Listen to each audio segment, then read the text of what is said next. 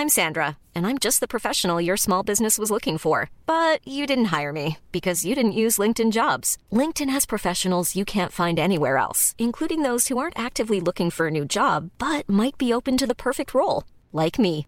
In a given month, over 70% of LinkedIn users don't visit other leading job sites. So if you're not looking on LinkedIn, you'll miss out on great candidates like Sandra. Start hiring professionals like a professional. Post your free job on linkedin.com/people today.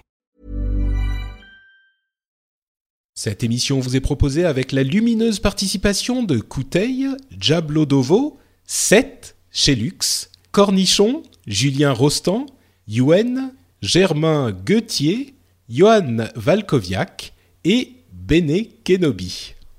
Bonjour à tous et bienvenue sur le Rendez-vous Tech, l'émission qui explore et qui vous résume de manière compréhensible toute l'actualité tech, internet et gadgets.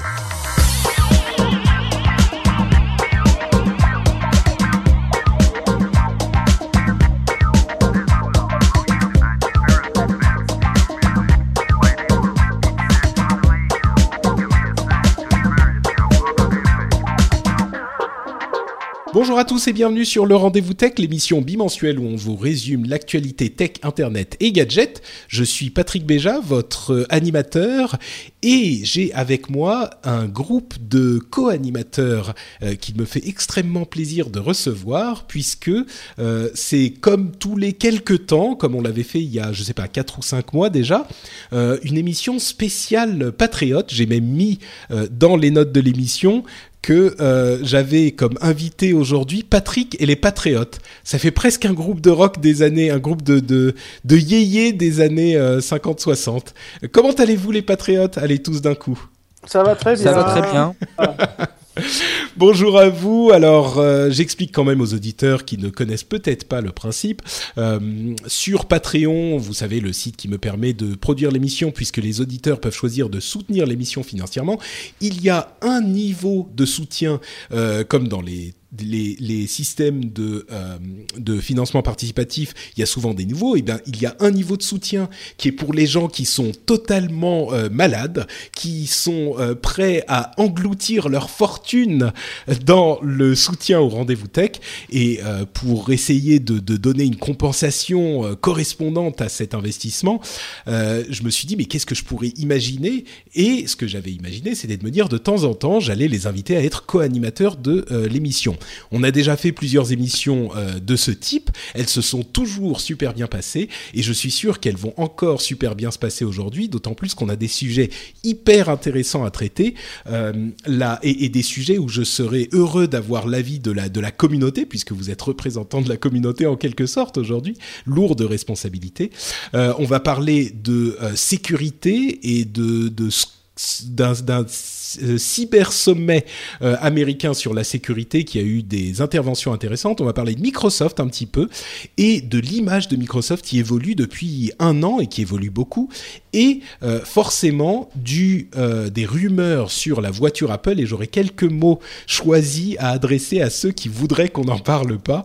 Euh, vous entendrez ça dans quelques instants, mais avant ça évidemment, euh, je voudrais vous présenter mes euh, très chers co-animateurs et je vais commencer complètement euh, au hasard par euh, Sofiane euh, qui nous rejoint donc aujourd'hui. Comment vas-tu Sofiane? Bah écoute, ça va très bien. très heureux de participer au, au rendez-vous tech. Merci de m'avoir invité. Enfin, même si je suis patriote, mais merci. Bah oui, c'est merci à toi de participer euh, de cette manière au soutien de l'émission. Euh, Est-ce que tu peux nous dire en deux mots ce que ce que tu fais pour que les auditeurs te situent un petit peu ou ce, pourquoi tu es euh, dans cette situation aujourd'hui? Euh, oui, alors, euh, autre euh, que qu'être patriote, euh, j'ai d'autres activités dans la vie. Euh, Ah, je suis un petit peu déçu quand même là. Je pensais que tu Ouais, passais sais, tes journées à regarder. Je n'en avais pas parlé avant, mais voilà, il fallait que ça claque au grand jour. Euh, donc, je suis étudiant à l'Epitech Paris, donc, qui est une école euh, qui forme au métier de développeur de manière générale. Et à côté de ça, je suis développeur web et développeur mobile. Voilà. Ah, rien qu'à l'évocation du nom d'Epitech, euh, tu sais qu'il y a des souvenirs qui me reviennent, moi, de ma jeunesse lointaine. Euh, Ah, ça- est une école... euh, Oui, Tu oui, as oui. vécu les soirées, euh, les soirées euh, très très longues. euh, Tu te Exactement. demandes où ça finit. Exactement. Moi, j'étais, euh, à l'époque où j'étais étudiant, j'avais des amis qui étaient à de, de l'Epitech? Voilà, Aounchi qui contribue. euh, et effectivement, donc, l'Epitech venait d'être créée à l'époque, c'était dans les années 90, hein, donc ça date pas d'hier. Euh, et, et j'avais des amis qui y étaient, et c'était, enfin, l'Epitech, c'est, c'est genre les écoles de médecine, vous savez, tous les trucs fous qui s'y passent. Ben, c'était un petit peu la même chose pour l'informatique, l'Epitech. donc, c'est un petit peu ça. Et peut-être une anecdote. Euh, moi, la première fois que je suis allé à l'Epitech, je devais avoir une quinzaine d'années, c'était pour une LAN World of Warcraft. Ah, mais écoute, on peut dire le tout se, tout se, tout se rejoint. Euh, et bah justement Aounchi qui, qui fait le malin avec les soirées yéyé de l'Epitech. Euh, Aounchi, est-ce que tu peux nous dire en deux mots euh, ce qui t'amène à nous et ce que ce que tu fais dans la vie ou ce qui te, te motive dans la tech? Ah bah, la tech, euh, j'en bois, j'en mange tous les jours. Euh, professionnel parlant, je suis dans la technique, je suis un opérateur. Je suis expert technique, je suis un opérateur français. Et euh, donc, euh, moi, la tech, euh, je suis tombé dedans depuis quelques années et bah, je reste dedans et je continue. Et j'en sors plus. J'en sors plus et je soutiens même des gens qui font des podcasts sur la, sur la tech, pour vous expliquer. C'est fou, c'est fou. on sent les gens qui sont vraiment les, les early adopters, core, euh, core euh, addict fans. C'est très très bien, j'apprécie. Euh, Thomas ensuite euh, qui nous qui nous rejoint également. Comment vas-tu Thomas et qu'est-ce que tu J'ai l'impression de faire un petit peu tourner manège ou je sais pas l'école des fans. Qu'est-ce que tu fais dans la vie Thomas? Ah bah écoute, je suis dans l'informatique hein, évidemment. moi je suis en fait ingénieur intégrateur sur tout ce qui est techno J2E. Voilà, donc euh, c'est une passion, non je plaisante. Euh, non, non, c'est un gagne-pain. Et puis je suis heureux de pouvoir te payer ta sauce de, de pâtes. Ah ben écoute, oui effectivement moi je suis très heureux également parce que ça égaye mes soirées euh, avec de la sauce, du parmesan, des trucs de fou quoi. On met même du basilic de temps en temps avec ma femme. Donc euh, oui, merci beaucoup à toi Thomas.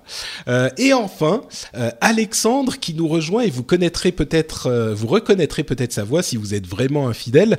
Alexandre était notre tout premier patriote participant à une émission il y a de ça déjà presque un an. et, donc avec avec notre algorithme complexe et neutre des, des, des, différents euh, patriotes qui reviennent pour les émissions ou qui sont euh, sélectionnés, euh, Alexandre est, est donc revenu dans cette émission un an après. Comment ça va, Alexandre? Bah écoute, ça va bien, ça va bien. content de revenir. Ouais. Vous voir. Tu, tu, as, euh, tu peux nous rappeler un petit peu euh, le contexte dans lequel tu, es, euh, tu as été amené à t'intéresser à la tech ou? Ben ouais, je suis, je suis développeur iOS en fait à la base et depuis deux ans je m'occupe d'une startup qui s'appelle Local, qui est basée à Brest et qui est un service de publicité géolocalisée rémunéré. Comme la dernière. Magnifique. Comme la dernière fois, exactement. Euh, super. Et eh ben, on a un, groupe euh, quand même bien sympathique qui est à la fois la communauté et en plus qui représente des professionnels euh, de l'industrie. Donc, je pense que j'aurais, je, suis hyper gâté et que les auditeurs n'auraient pas pu demander mieux. On va avoir une émission donc évidemment un petit peu différente de nos émissions habituelles, mais qui sera, qui n'en sera pas moins extrêmement intéressante, je pense. Allez, on va se lancer après cette introduction avec notre premier sujet.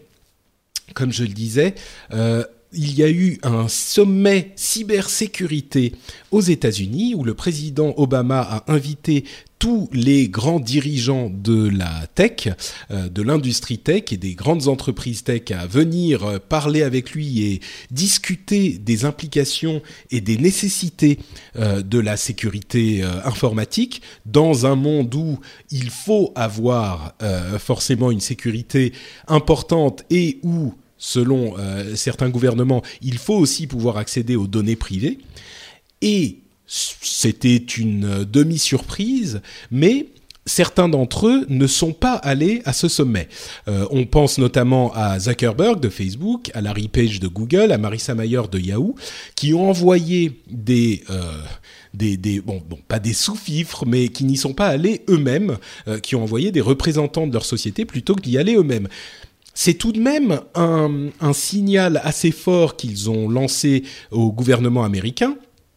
Euh, puisque lors des discussions précédentes de ce type, ils y étaient allés. Donc il y a quand même une certaine, euh, un certain message qui est adressé dans ce, ce refus de l'invitation. Celui qui y est allé tout de même, c'est Tim Cook. Et on pouvait se demander pourquoi Tim Cook euh, allait à ce sommet alors que Apple est au centre de certaines controverses avec son euh, chiffrement de ses données sur euh, ses appareils mobiles depuis depuis ben, un an ou deux depuis les révélations de Snowden. Évidemment, c'est le cas aussi pour tous les constructeurs, mais pourquoi est-ce que Tim Cook irait y parler alors que les autres ne le font pas?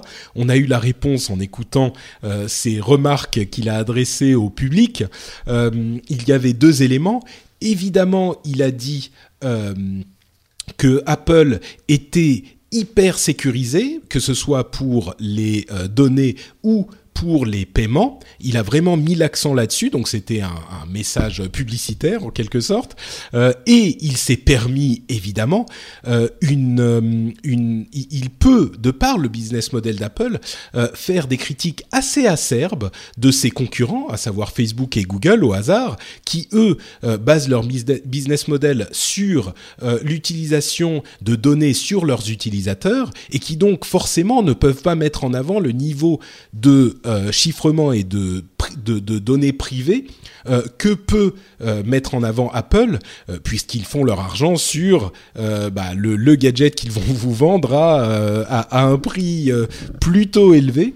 donc ce que vous allez payer à je sais pas 800 euros pour un iPhone alors que vous pouvez avoir un Android à 400 euros, eh ben l'avantage qu'Apple met en avant c'est que oui on fait notre argent comme ça, donc on n'a pas besoin d'exploiter vos données ensuite, donc elles sont entièrement inconnues.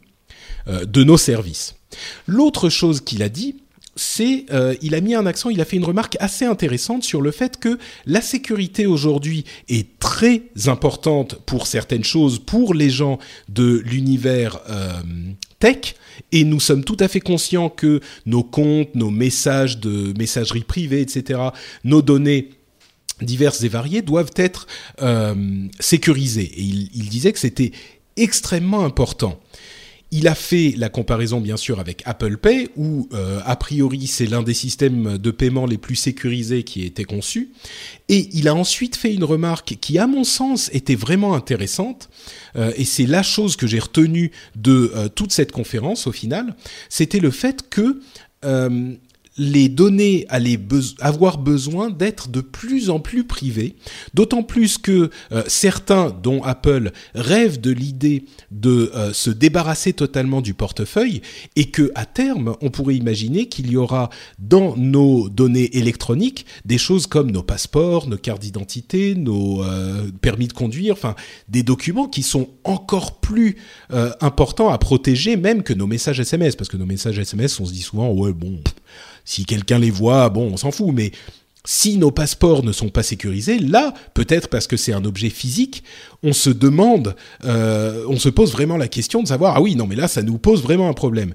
Et euh, le futur du chiffrement, ou en tout cas le futur de la sécurisation des données, euh, doit être envisagé Aujourd'hui, c'est une évidence, et il faut que nous posions des bases solides aujourd'hui pour la sécurisation de nos données, parce que demain, elle sera, euh, elle s'adressera à tous les domaines de notre vie, y, compris ces domaines comme euh, les passeports et les, documents vraiment importants. Donc, c'était à mon sens une des remarques les plus intéressantes qui est sortie de cette euh, de cette euh, conférence. Euh, on signalera au passage qu'Apple a des euh, deals avec des constructeurs de distributeurs automatiques pour intégrer Apple Pay par exemple, et aussi des deals avec le gouvernement fédéral américain pour faire accepter Apple Pay dans les parcs nationaux et ce genre de choses. Donc voilà, Apple présent au, au sommet en question, évidemment c'était pas uniquement de la bonté d'âme, c'était un petit peu aussi pour venir vendre leurs euh, euh, euh, produits également.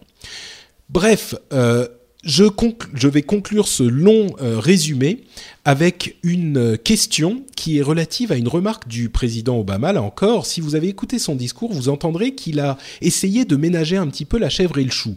Il a dit Je comprends tout à fait qu'il soit nécessaire d'avoir des données euh, protégées, des données euh, chiffrées, euh, une sécurité importante pour les utilisateurs, mais en même temps, euh, je comprends aussi les besoins des euh, agences de renseignement ou des services de police de devoir euh, avoir la possibilité d'accéder à ces données quand c'est vraiment nécessaire. Et évidemment, là, il ne parle pas de surveillance de masse, mais bien de d'enquête de police dirigée, spécifique, peut-être même on pourrait l'imaginer parce que tout est en, discussion, peut-être même avec intervention d'un juge. Et dans ce cas-là, il voudrait que les services de police aient accès à ces données. Et on en vient à ma grande question pour laquelle je vais me, retourner un petit peu vers notre, notre assemblée de patriotes, c'est que euh, pour moi, il y a une vraie, un vrai manque de compréhension de la nature du problème. C'est-à-dire que on maintient une sorte d'illusion selon laquelle on peut avoir à la fois des données véritablement sécurisées et la possibilité pour les services de police d'y accéder quand c'est vraiment nécessaire. Or, euh, ces deux euh, euh, propositions sont totalement incompatibles. Si on veut avoir une vraie sécurité des données, on ne peut pas également avoir euh, une possibilité pour la police d'y avoir accès, même quand c'est vraiment nécessaire. donc la, grande question qu'il faut poser, d'une part, il faut déterminer ce, ce fait, parce que même s'il y a certains qui, disent qu'il y a des systèmes de double clé qui peuvent permettre de ceci, de cela, à mon sens, à partir du moment où on introduit ces choses-là, les données ne sont plus euh, sécurisées de manière euh, euh, sérieuse. Et donc, quand on admet cette réalité technique, hein, qui à mon sens, à moins qu'on me contredise, est bien réelle, la vraie question qu'il faut se poser, c'est lequel de ces deux éléments on veut choisir, on doit choisir, et cette question, il faut la poser à la société. Est-ce qu'on veut des données vraiment sécurisées ou la possibilité pour la police d'y accéder? Les deux sont mutuellement exclusifs. Et donc, il faut détailler les implications de chacune de ces propositions pour bien les comprendre et pour pouvoir ensuite faire son choix. Mais comme ça, si je vous pose la question à vous, euh, euh, mes chers euh, patriotes, qui connaissez un petit peu les problèmes d'aspects de, nature technique, est-ce que la question est bien posée? Est-ce que c'est un choix, c'est un choix cornélien, c'est impossible de, de répondre. Mais qu'est-ce que vous en pensez? Je vais commencer comme tout à l'heure par Sofiane. C'est une question qui est très difficile en fait parce que d'un côté, en société, on ressent ce besoin entre guillemets euh, on, comprend la légitimité de vouloir, par exemple pour la police, accéder à certains messages. Euh, ça, je le, conçois totalement, euh, enfin tout à fait, qu'on puisse avoir besoin pour mener une enquête d'accéder à certaines données. maintenant, le souci, c'est déjà pour moi, il y a un manque de, confiance dans ces gouvernements. On, le voit, ne serait-ce que ces derniers jours avec Gemalto. Euh, on, voit un petit peu de ce qu'ils font entre guillemets de, ces clés, de ces portes dérobées et l'utilisation en fait qu'ils en ont. C'est-à-dire que c'est pas une utilisation qui est faite entre guillemets pour aider la société, ça va être de l'espionnage, ça va être ce genre de choses. Et je, précise, hein, Gemalto étant une société qui fabrique des cartes SIM, euh, dont les, institutions américaines ont craqué euh, euh, certains éléments qui permettent effectivement, qui leur, ce qui leur permet d'aller espionner les, communications mobiles. On peut même dire qu'ils ont volé la clé en fait, hein, surtout. Oui, en fait. oui. Pour, pour l'histoire, très rapidement, c'est donc la NSA et la GHQ, si je dis pas de bêtises, donc les services secrets anglais, GCHQ, oui, GCHQ. GCHQ, ouais. je le prononce à la française, tu vois, pour les, pour les gens qui nous écoutent. J'ai un poli, quoi.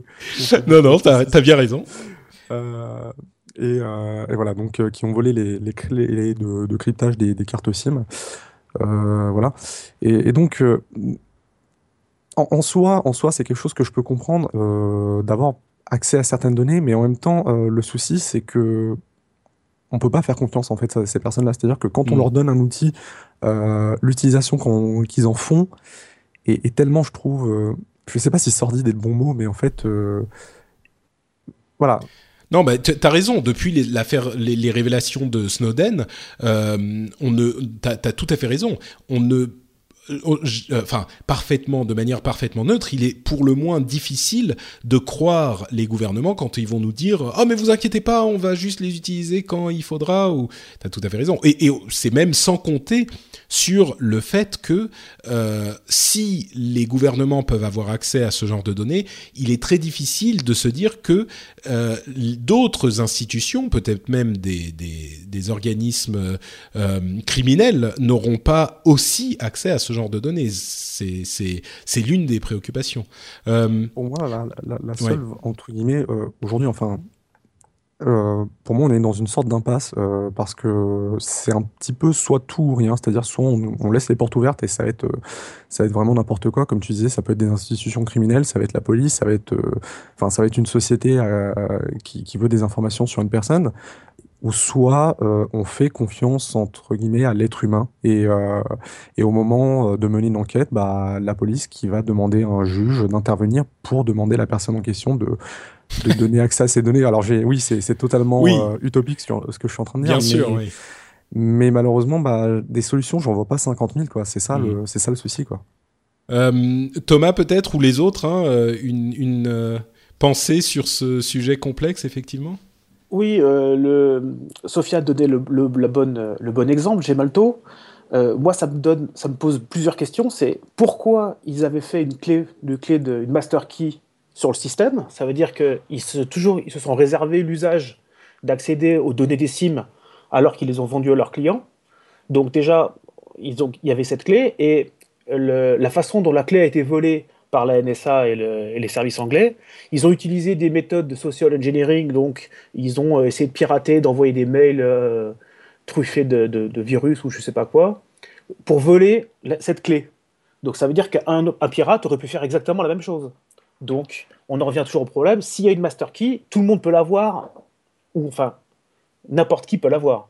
Et tu as bien raison de le signaler parce que effectivement, il y a un risque à un moment parce que c'est le genre de choses que demande aujourd'hui euh, le gouvernement américain, la personne, enfin a priori, hein, c'est pas bien défini, mais c'est ce genre de choses qu'il demanderait, c'est-à-dire la possibilité d'avoir une sorte de passe-partout, une master key euh, pour les services comme bah, iMessage, Hangouts, euh, etc., tous les services de messagerie. Et c'est donc exactement ça, c'est une master key qui, on le sait bien, d'expérience, n'est jamais complètement sûre. Euh, Aounchi, peut-être un avis sur le sujet? Ouais, euh, moi je voudrais revenir sur le fait que certains des grandes sociétés américaines ne sont pas venus. Moi je trouve ça intéressant, c'est-à-dire qu'effectivement, donc on a, euh, ils ont envoyé des, des enfin des délégués pour venir. Je pense que derrière ça, il y a effectivement quelque chose de, de la bombe Snowden entre ces, ces sociétés américaines et leur gouvernement qui n'est pas réellement réglé. Et c'est peut-être pour ça qu'ils ne sont pas allés en que les que les CEO en propre ne sont pas venus. Ouais. Ils ont envoyé quelqu'un pour dire la sécurité, on sait que c'est important, mais il faut pas trop nous prendre pour des idiots. Il y a quelqu'un qui est Edward Snowden, a quand même fait ressortir des choses extrêmement importantes. On en a parlé, mais on n'a pas vraiment fait grand chose. Mmh. Et on vous ouais, demande c'est la manière suivante. Donc ça, c'est un point. Après, pour revenir sur un petit peu euh, Gemalto, les clés ou autres, moi, ce que je, ce que je trouve intéressant, donc effectivement, donc Gemalto, constructeur de puces, pas de carte SIM, de puces. C'est un peu plus général que ça. C'est-à-dire que c'est potentiellement aussi les, votre, le, votre puce de, de carte de crédit. Euh, oui, potentiellement. Ouais, en l'occurrence, c'est uniquement la clé des cartes SIM qui voilà. a été. Non, ouais. mais pour juste ressentir la, la société. Oui, oui. Euh, les, sur les réseaux mobiles, euh, quand vous parlez, c'est crypté. Avec, avec des clés qui seront dans la carte SIM. Une partie des clés, il faut savoir que ce n'est pas nous, en tant qu'abonnés, qui en sommes propriétaires, c'est l'opérateur. Et le personne ayant créé la SIM. À l'occurrence, Gemalto. Euh, et la clé, il y a effectivement eux, pour des raisons X ou Y, ils avaient une, une master clé. Mais moi, ce que je trouve intéressant, c'est que elle n'a pas été fournie, elle a été volée. Mm. Donc, quel que soit le système de sécurité qu'on met, dans quelques endroits que ce soit, on va vouloir donc sécuriser. Qui dit sécuriser dit système de clé privée, clé publique. Il y aura forcément une clé quelque part. Que ce soit sur notre ordinateur, stocké quelque part sur une clé USB qu'on met dans, dans un tiroir, enfin fond d'un tiroir qu'on oublie, mais il y aura une clé. Donc quelque part, c'est quelque chose qui peut être volé. Alors ces choses-là se font automatiquement sur les systèmes Apple, Google, euh, Facebook aujourd'hui. Euh, mais, mais oui, tu as raison. Dans, dans, les systèmes où il y a des master keys ou quand il y a clé publique, clé privée, il peut y avoir la possibilité de, de voler la clé, c'est sûr. Voilà, donc on a beau partir d'un système extrêmement sécurisé, il y a toujours un système de le, vol, bête et hmm. basique, existera toujours. Après, euh, ma vision des choses, c'est oui, il faut partir dans un système sécurisé, dans le sens où euh, il faut que la clé qui permet de décoder, ce soit nous, en tant qu'utilisateurs garants de données, qui l'ayons. Il ne faut pas qu'il y ait de master key.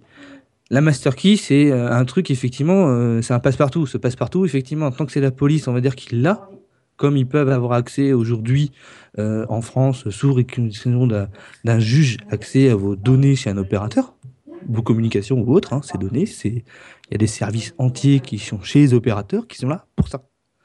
la police arrive avec des documents officiels par un papier du juge en disant telle personne, tel numéro de téléphone, on a besoin des communications, de l'historique, de machin.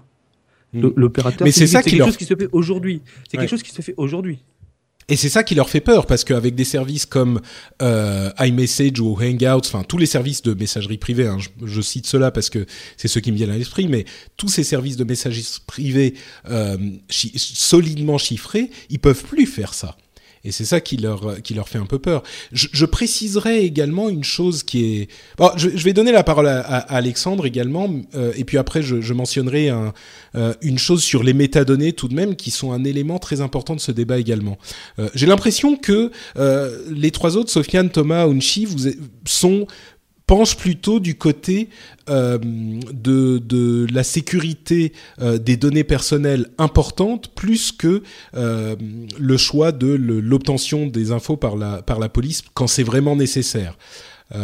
Alexandre, est-ce que c'est ton cas aussi ou, ou est-ce que toi tu vas équilibrer la balance je... je sais pas si je vais l'équilibrer, mais disons que ouais, je pense qu'il n'y a, pas vraiment de réponse euh, simple à ce sujet, hein, et l'administration Obama le prouve bien, parce que sinon, il aurait, au lieu de dire je comprends et je comprends, il aurait, euh, il aurait tranché, euh, le président américain.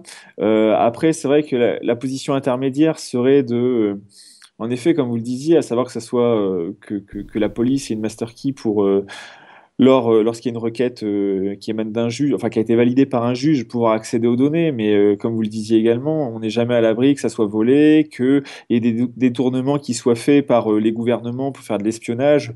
et puis voilà, ça c'est le genre de système. On, on est content quand c'est chiffré, par exemple lors, des, lors du printemps arabe ou lors de, de révolutions enfin qui, qui enfin démocratique oui des, choses qui vont dans, notre sens quoi voilà qui vont dans notre sens mais voilà après quand, quand ça quand ça se rapproche de nous on est peut-être un peu moins pour donc, euh, donc voilà, donc c'est bah, une question ultra complexe hein, et c'est pour ça qu'il l'a posé, je pense, euh, mm. euh, Barack Obama. Après, pour reboucler sur ça, quand Tim Cook dit nous, de toute façon, on fait notre business sur le matériel et pas sur les données, je pense qu'il bah, vise particulièrement Google, notamment, je pense, bon Facebook aussi, mais particulièrement Google. Après, c'est vrai que Android, bien sûr, oui. Ouais, après moi c'est vrai que moi je suis en tant qu'utilisateur des services Google, moi je suis bien content de que, que Google euh, ingère toutes mes données, les malaxe, me les recrache euh, euh, quand il faut, que quand automatiquement quand j'ai fait une recherche sur une adresse, que Google Now me propose est-ce que je souhaite aller à cette adresse directement? Enfin c'est un exemple parmi tant d'autres, ou que il consulte sans me demander mes emails quand, quand j'ai un colis qui va être livré. Là je suis bien content. Et si un jour mes données venaient à être chiffrées avec des clés personnelles tout ça, je ne sais pas si Google serait capable justement de faire tout ce travail euh, de euh, d'ingestion des, données, quoi. oui, c'est vrai que ça serait sans doute, ça serait peut-être un peu possible, mais un petit peu compliqué tout de même. Euh, bon, ça serait un autre débat. Ils ont besoin d'avoir énormément de données pour savoir comment les retravailler après. Bien sûr, bien sûr, c'est de là que vient la richesse et les, tous les services très nombreux que nous rend Google, sans même parler de Facebook, mais c'est de là que ça vient aussi. Euh, Onchi, tu voulais dire quelque chose ou? Oui, je pense que le débat de sécuriser ou pas ces données, c'est pas des sociétés euh, tout puissantes qui vont décider. Je pense que c'est à nous en tant qu'utilisateurs de décider parce que effectivement, euh, on va reprendre l'exemple de Google, mais Google, parce qu'il a accès à, nos données, à certaines de nos données, qu'on lui a donné accès à certaines de nos données, nous rend de service. Donc là, c'est, un partage gagnant-gagnant. Je donne mes, mes données, tout va bien, et derrière, ils m'ont un service très bien. Mais par contre, des, des, des, euh, des données beaucoup plus personnelles, beaucoup plus critiques, c'est-à-dire euh, mon compte bancaire, ma carte bleue, euh, ce genre de données-là, euh, oui, je vais les chiffrer, je vais pas les donner à Google comme ça.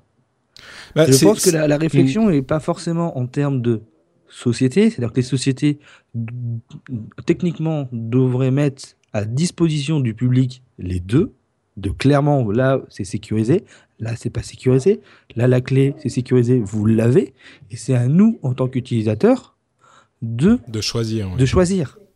Non, t'as raison, et les, les données de Google, euh, moi, euh, mes, mes Gmail, moi, je veux que mon Gmail marche comme ça. Effectivement, Google regarde mes mails, regarde mes machins. Et moi, ça me va très bien. Je, je, je, c'est donnant-donnant. Je lui ai donné mes données, mais parce que moi, derrière, euh, je fais une recherche très facilement, je fais des choses dans mes mails extrêmement facilement qui ne en peuvent pas faire chose, autrement. oui, c'est voilà, j'en retire quelque chose. Ouais. Par contre, je dirais euh, que je dirais que la, la question même se pose euh, de manière encore plus large. Euh, finalement, on boucle un petit peu. Cette grande question, il faut que nous, on puisse y répondre. Est-ce qu'on veut avoir des, des données sécurisées ou pas? Mais au niveau de la société, pas de la société entreprise, mais de la société euh, modèle social, quoi. Et il faut que, enfin, à mon sens, c'est une question sur laquelle tout le monde en France ou dans le monde euh, devrait avoir un avis. Euh, et malheureusement, comme on ne connaît pas bien les enjeux et les tenants et les aboutissants de ces problèmes, les gens n'ont pas d'avis parce que, ou alors ont des avis euh, qui partent de, de, suppositions un peu erronées.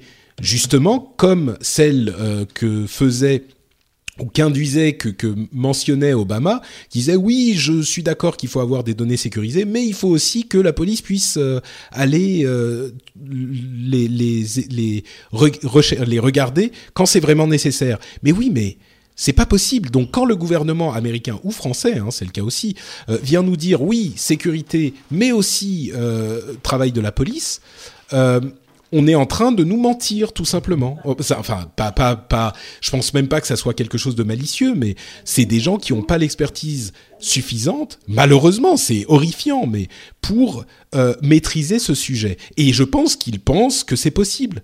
Or, ça n'est pas le cas. Tous les experts techniques sont. Ouais, tu penses qu'on nous ment Alors, je pense, oui, mais tout à fait. C'est peut-être complétionniste, mais je pense qu'en fait, c'est donc le Obama, ou d'ailleurs Obama qui a un smartphone, c'est quand même le premier président qui avait un smartphone dans les mains. Faut pas Oui, l'oublier. Donc, je pense qu'il est quand même au courant de certaines choses. Je pense que si ils sont très bien entourés. Je pense surtout qu'ils ju- qu'ils pa- qu'ils parient sur euh, le fait que les gens sont ignorants. On va transposer, et je crois que c'est toi, Pratique, qui l'avait fait cet exemple-là. Est-ce que vous laisseriez à tout le monde un passe-partout pour rentrer chez vous? Oui. Votre porte de maison. On Et c'est comme ça à qu'il faut. Oui, oui, c'est comme ça qu'il faut poser la question. comprennent ouais. pas- ne comprennent pas les choses. Ce qu'on peut comprendre, c'est technique, c'est un peu complexe. Euh, mais il faut ra- ramener à quelque chose de basique Mm. tout, que tout le monde connaît. Quand la police a besoin de rentrer chez moi, soit ils me frappent à la porte, gentiment, et jouent ma porte, soit ils viennent à 6h du matin avec un pied de biche et ou un, ou un truc pour défoncer ma porte. Oui. Ils n'ont pas le, ils ont pas la ils clé, ont quoi. Pas de clé. Ils viennent avec un Et, et c'est d'autant plus. Enfin voilà, les, les services de l'État, quand ils veulent rentrer chez quelqu'un, bah, soit c'est un serrurier, soit ils défoncent la porte. Et il faut préciser encore deux choses. Euh, D'une part, il est possible de casser une un chiffrement. Euh, si on a vraiment absolument besoin de euh, briser le chiffrement pour avoir les informations d'un message spécifique, bah on met nos, nos très gros ordinateurs du gouvernement, hein, j'entends, dessus, et au bout de quelques temps, a priori, on peut espérer avoir une, une solution. Donc c'est aussi possible d'y aller au pied de biche, même si j'en conviens, c'est quand même un peu plus compliqué. Euh, et d'un autre côté, la plupart des euh, efforts de police mis en avant font souvent référence aux métadonnées. Notamment, c'est ce que faisait euh, Obama en disant il faut qu'on puisse savoir à qui parlent des gens dont on suspecte qu'ils sont, ils font partie d'un réseau terroriste. Il faut qu'on puisse savoir à qui ils parlent.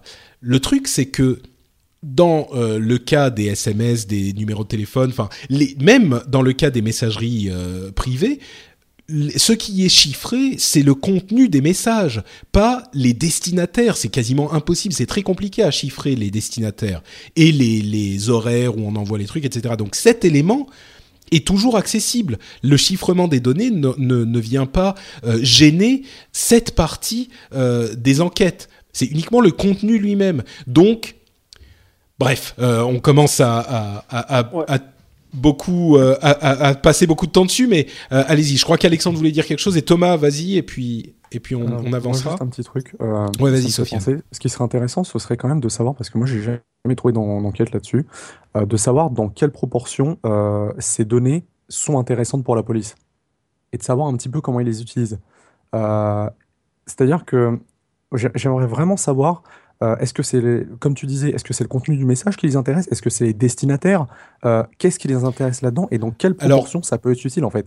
Ouais, généralement, généralement, ce qu'on nous dit, c'est que c'est surtout les destinataires, parce que ça permet de de faire des recoupements et d'avoir une idée plus précise des réseaux et de retrouver des gens.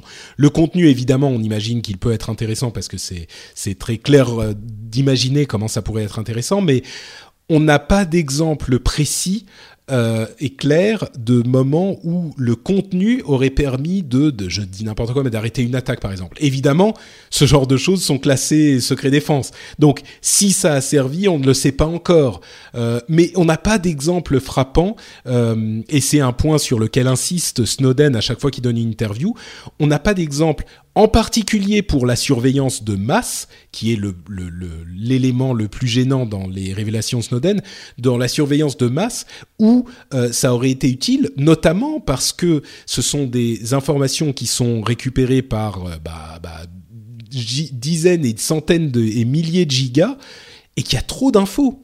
Donc euh, ils se disent, on ne sait pas ce qui sera utile, donc on archive tout, et puis un jour ça nous servira peut-être, ce qui est tout à fait louable, hein, c'est compréhensible. Mais aujourd'hui, on n'a pas eu d'exemple euh, selon lesquels ça aurait servi. Euh, tout là où ça a servi, c'était ces métadonnées euh, qui permettent de savoir qui on a appelé et quand. Thomas? Ouais, moi j'ai deux arguments assez rapides pour justement pour, pour dire à quel point il, ça sert à rien de surveiller. Un, Apple disait justement, ils font leur pub sur le fait qu'ils sont secure. Si justement on ne peut pas casser leurs algorithmes facilement, ça permet de vendre leur business de Apple Pay par exemple. Mmh. Ils vont pouvoir vendre ça. Donc, ils vont dire, ben, c'est pas la peine de, de, de enfin, notre système n'est pas vendable s'il n'y a pas une sécurité absolue. Et le dernier cas, c'est si on fait une surveillance de masse, c'est facile, il suffit de prendre l'histoire avec les frères Kouachi.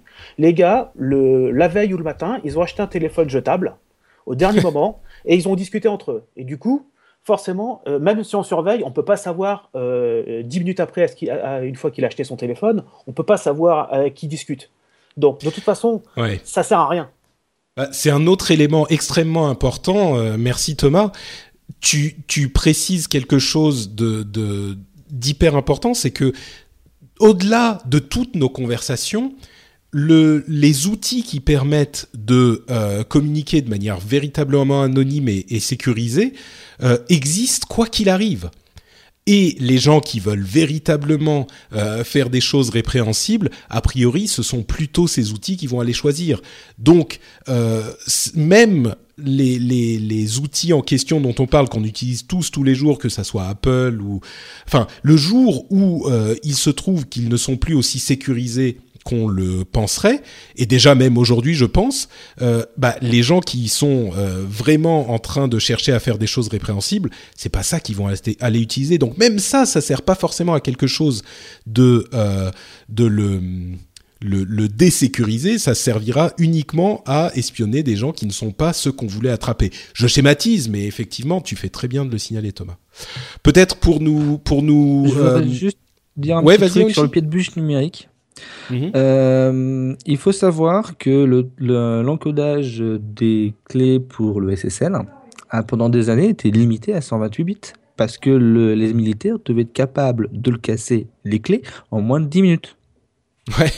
Non voilà, donc, donc le ouais, coup ouais. de euh, donc c'est le niveau de sécurité, le niveau de chiffrement en fait pour schématiser. Mais... Mmh. légal. J'ai bien parlé du légal. C'est-à-dire que pendant un temps, effectivement, aujourd'hui, je ne sais plus, je crois qu'on est passé. Je crois qu'on est à 256. Ouais, 256. Ou 512 peut-être. Peut-être 512. Peut-être 512. Mais pendant des années, donc au début où on faisait euh, nos petits paiements sur Internet, parce que le SSL, c'est quand on fait du HTTPS, donc quand on paye avec ses cartes bleues, et ben c'était du 128 bits, où les militaires étaient capables de casser le code en moins de 10 minutes. 10 minutes, ça me paraît rapide, mais, mais, mais c'est pas impossible vu la puissance. rapide, parce des... qu'on parle de l'armée. L'armée, c'est de la bon. sécurité nationale. Je pense qu'aujourd'hui, aujourd'hui, en tout cas, avec les chiffrements qu'on a euh, pour ce type de d'outils, euh, ça prendrait un petit peu plus de temps. Mais mais c'est comme tu, comme on le disait tout à l'heure, euh, il est possible pour un organisme qui a, si c'est vraiment vraiment nécessaire, on met les gros ordinateurs euh, qui sont cachés, Dieu sait où, à, à la DGSE et a priori, euh, on espère qu'ils pourront le, le casser euh, dans un temps raisonnable. Alexandre, une conclusion avant qu'on avance? Je te donne le, le dernier mot parce que tu es celui qui a parlé le moins. Non, non, bah non, juste par rapport à si on demandait l'avis des, des, des, personnes, euh, bah, je pense que tout le monde serait d'accord pour que la police ait le, le, passe-partout du voisin, mais pas le sien. enfin, en, France, en France au moins, euh, ça serait comme ça. Euh, c'est pas mal. J'aime beaucoup cette, euh, cette expression. Je crois que ça va être le titre de l'émission, le passe-partout du voisin. euh, ok, et eh ben écoute, merci beaucoup. Et, et effectivement, c'est une discussion qui est extrêmement complexe. On a passé beaucoup de temps dessus, mais je pense que c'est nécessaire et j'espère surtout euh, que ça vous aidera, euh, vous, chers auditeurs, euh, à vous faire un avis un petit peu plus poussé sur la question, parce que c'est une question vraiment importante et j'espère qu'on aura contribué à vous éclairer un petit peu là-dessus. Sujet suivant, je voulais revenir un petit peu sur Microsoft et Microsoft de manière un petit peu plus large et plus vaste que une ou deux annonces. Euh, bon, il y a des annonces hein, comme le fait que euh, Windows 10 arriverait en version euh, quasi finale en juin. On, l'appelle la version RTM, Ready to Manufacture, qui est la version finale. Ils ont acheté N-Trig, qui est la société qui a conçu le stylet excellent du Surface Pro 3 pour 200 millions de dollars. on a la preview de Windows 10 pour smartphone qui est disponible depuis quelques jours. On a euh, des améliorations à OneNote euh, et à Office en version mobile. Euh, on a l'annonce selon laquelle il semblerait que Microsoft remplace les vieux logiciels Samsung sur le Galaxy S6 à venir. Donc on aurait une installation par défaut de Skype, OneNote, OneDrive, Office sur le Galaxy S6. Microsoft activerait l'authentification biométrique FIDO sur Windows 10. Enfin bref, Microsoft est partout. Et on entend plus parler de Microsoft euh, depuis un an qu'on en a entendu parler pendant les 5 à 10 années d'avant. Euh, et moi, j'ai l'impression euh, que Microsoft est, est, carrément en train de, de redevenir cool, quoi. ils sont en train de faire, bon, en tout cas au niveau euh, geek, au niveau tech geek, euh, informatique, IT, les bons choix. Satya Nadella est en train de réussir à ramener les utilisateurs du côté de Microsoft, euh, là où Balmer avait échoué pendant bah, des années avant. Alors échoué, c'est relatif. Il avait fait financièrement des merveilles pour Microsoft, mais Nadella est en train de préparer l'avenir et de ramener, il me semble, le, le la sympathie des utilisateurs du côté de Microsoft et je regardais la chose avec mon ami Tom Merritt dans Daily Tech News Show la semaine dernière. Il n'est président de Microsoft que depuis un an. Microsoft a tellement changé depuis un an, c'est limite difficile à, croire que ça ne fasse qu'un an. Donc là encore, je me retourne avec la, question vers, euh, euh, la communauté, donc vers vous. Est-ce que Microsoft est en train de redevenir cool? Euh, qu'est-ce qui se passe là? Quelle est votre impression sur Microsoft depuis un an? Euh, encore une fois, bah, décidément, tu es euh, le, le, premier à passer sur l'échafaud. Sofiane, je te repose la question à toi. alors, je ne sais pas si Microsoft est en train de redevenir cool ou non. Par contre, il y a une chose qui est sûre, c'est que Satya Nadella m'impressionne. C'est-à-dire que on a eu on a eu trois phases Microsoft. On a eu la partie Bill la partie Steve Ballmer et Satya Nadella. Euh, Balmer avait réussi quand même un truc assez incroyable, c'est qu'il a réussi à renforcer Microsoft, il a réussi à en faire une société, euh, enfin en quelque sorte le géant qu'on connaît aujourd'hui, et euh, là où beaucoup d'autres géants se sont écroulés, il a réussi quand même à tenir debout. Et Satya Nadella, comme tu dis, il est arrivé il y a maintenant un an, un peu plus d'un an, et mine de rien, on comme tu disais, on n'a jamais entendu autant parler de, Microsoft. On entend parler au, niveau du cloud, on entend parler euh, du, bon, forcément du nouveau euh, Windows. On entend parler de plus en plus de, des services qui se, qui se perfectionnent, avec des services qui deviennent gratuits, euh, les intégrations d'entreprise, le cloud et autres je ne sais pas si c'est synonyme de cloud, euh, de, de, cool, pardon, que, de faire parler de, de coolitude. C'est ça, de, de, cool que de faire parler de soi. Par contre, il y a une chose qui est sûre, c'est que bah, c'est quand même assez intéressant ce qui est en train de se passer. Euh, on, a l'impression de, découvrir un nouveau Microsoft, un Microsoft qui, qui là où les années précédentes euh, pouvaient faire penser un petit peu au, au petit gros derrière le groupe qui, qui courait, qui mm. essayait de, de, rester à, à portée, d'avoir une, une espèce de nouvelle dynamique un petit peu avec euh, pas mal de projets, euh, pas mal de, de, petits essais. Et moi, j'aime beaucoup, j'aime beaucoup un petit peu cette, cette nouvelle philosophie que, qui est en train d'insuffler Satya Nadella à, à l'entreprise. Thomas, un avis sur la question? Ouais, pour ne pas être un utilisateur des produits Microsoft, je suis quand même assez impressionné. Euh, tu parlais de Steve Ballmer qui a échoué. Finalement, Steve Ballmer a quand même réussi à, faire revenir Microsoft dans le monde du serveur, justement avec, euh, Azure, avec la partie cloud. Euh, finalement, Nadella, il s'est occupé en fait de ce qui est visible dans Microsoft, dans la politique de Microsoft. Donc, après, j'ai aucun avis sur les produits parce que je les connais pas, mais en tout cas, on, on a l'impression que ça bouge et, qu'il y a des choses qui sortent très rapidement. Et bon, peut-être que c'est une bonne chose. Peut-être un jour j'aurai un, portable euh, Windows, on ne sait jamais. Hein. ne, disons jamais, jamais. Euh, ouais, non, c'est sûr que. Et, tu mentionnais euh, Balmer avec Azure. c'est vrai que certains adeptes de Microsoft rappellent avec raison que ça ne fait que un an que Nadella est là et que donc une énorme partie de ce qu'il, euh, de son dont on parle aujourd'hui, a sans doute été initiée sous Balmer. Et on, a tout à fait raison de le signaler. Euh, et Balmer a fait un travail euh, admirable dans, dans, dans, bon nombre de domaines également. Donc oui, il faut, il faut tout à fait le préciser. Mais Bon, je, je, continuerai à donner mon avis après. Je, je laisse la parole à Aounchi pour, pour qu'il nous dise ce qu'il en pense également. Moi, je pense que c'est tout simplement la concrétisation et l'apparence euh, d'une stratégie mise en place depuis un certain temps. J'ai eu un Windows Phone, je suis sur Windows 8, donc les personnes qui ont soit l'un, soit les deux produits se rendent bien compte que l'impression, le cloud dans Windows depuis Windows 8 est important sur Windows Phone est très importante. Donc c'est juste la concrétisation et juste euh, le rapprochement de plein de briques qu'ils avaient mis séparément et qui sont en train de tout remettre ensemble sous la bannière Windows 10. Mais est-ce que tu penses du coup que euh, Nadella n'est pas responsable de ce de cette orientation ou de ce succès si on si on admet que c'est un succès?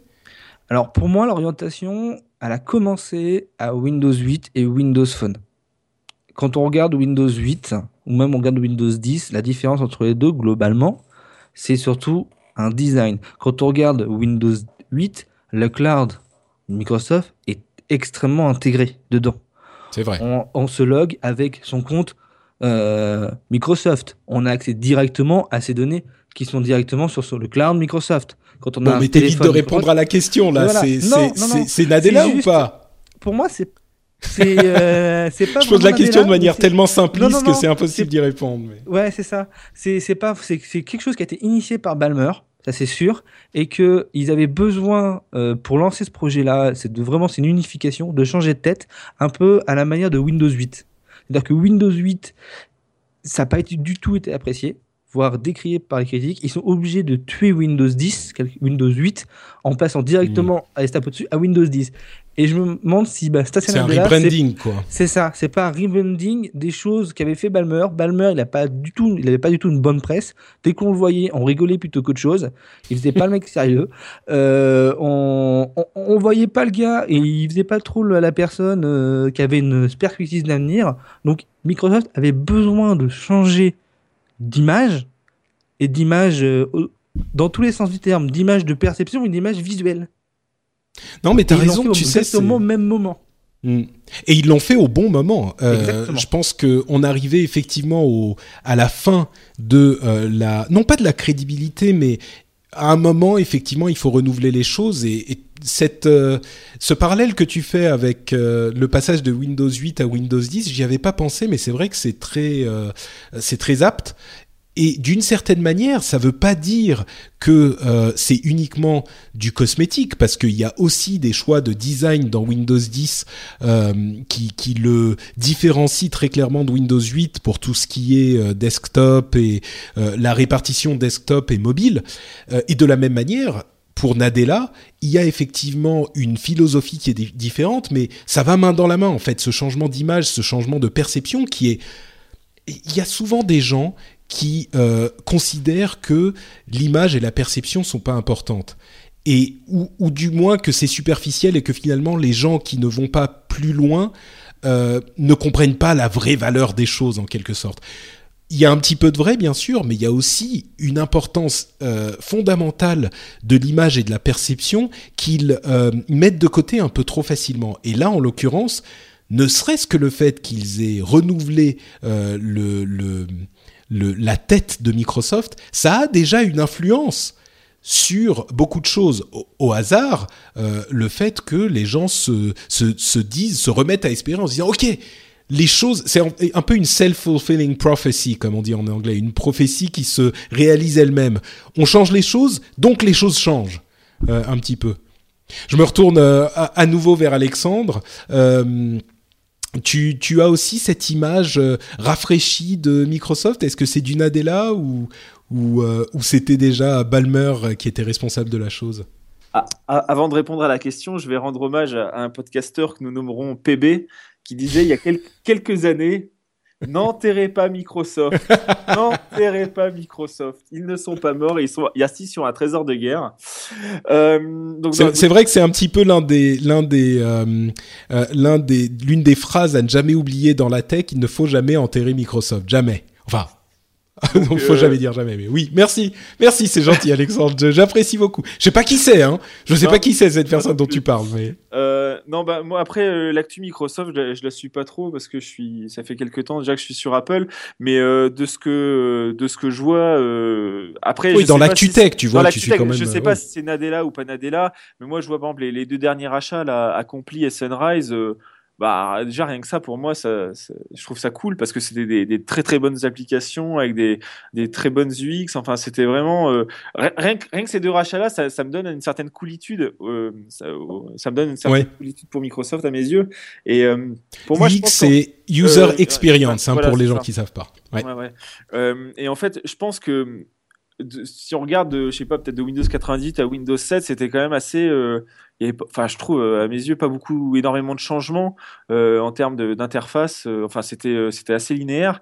Et euh, je sais pas, je pense qu'en fait, euh, ils étaient en position de leader. Peut-être tout le monde les regardait. Et là, je sais pas, ils ont peut-être eu le moins le vent en poupe. Tout le monde a regardé plus Apple.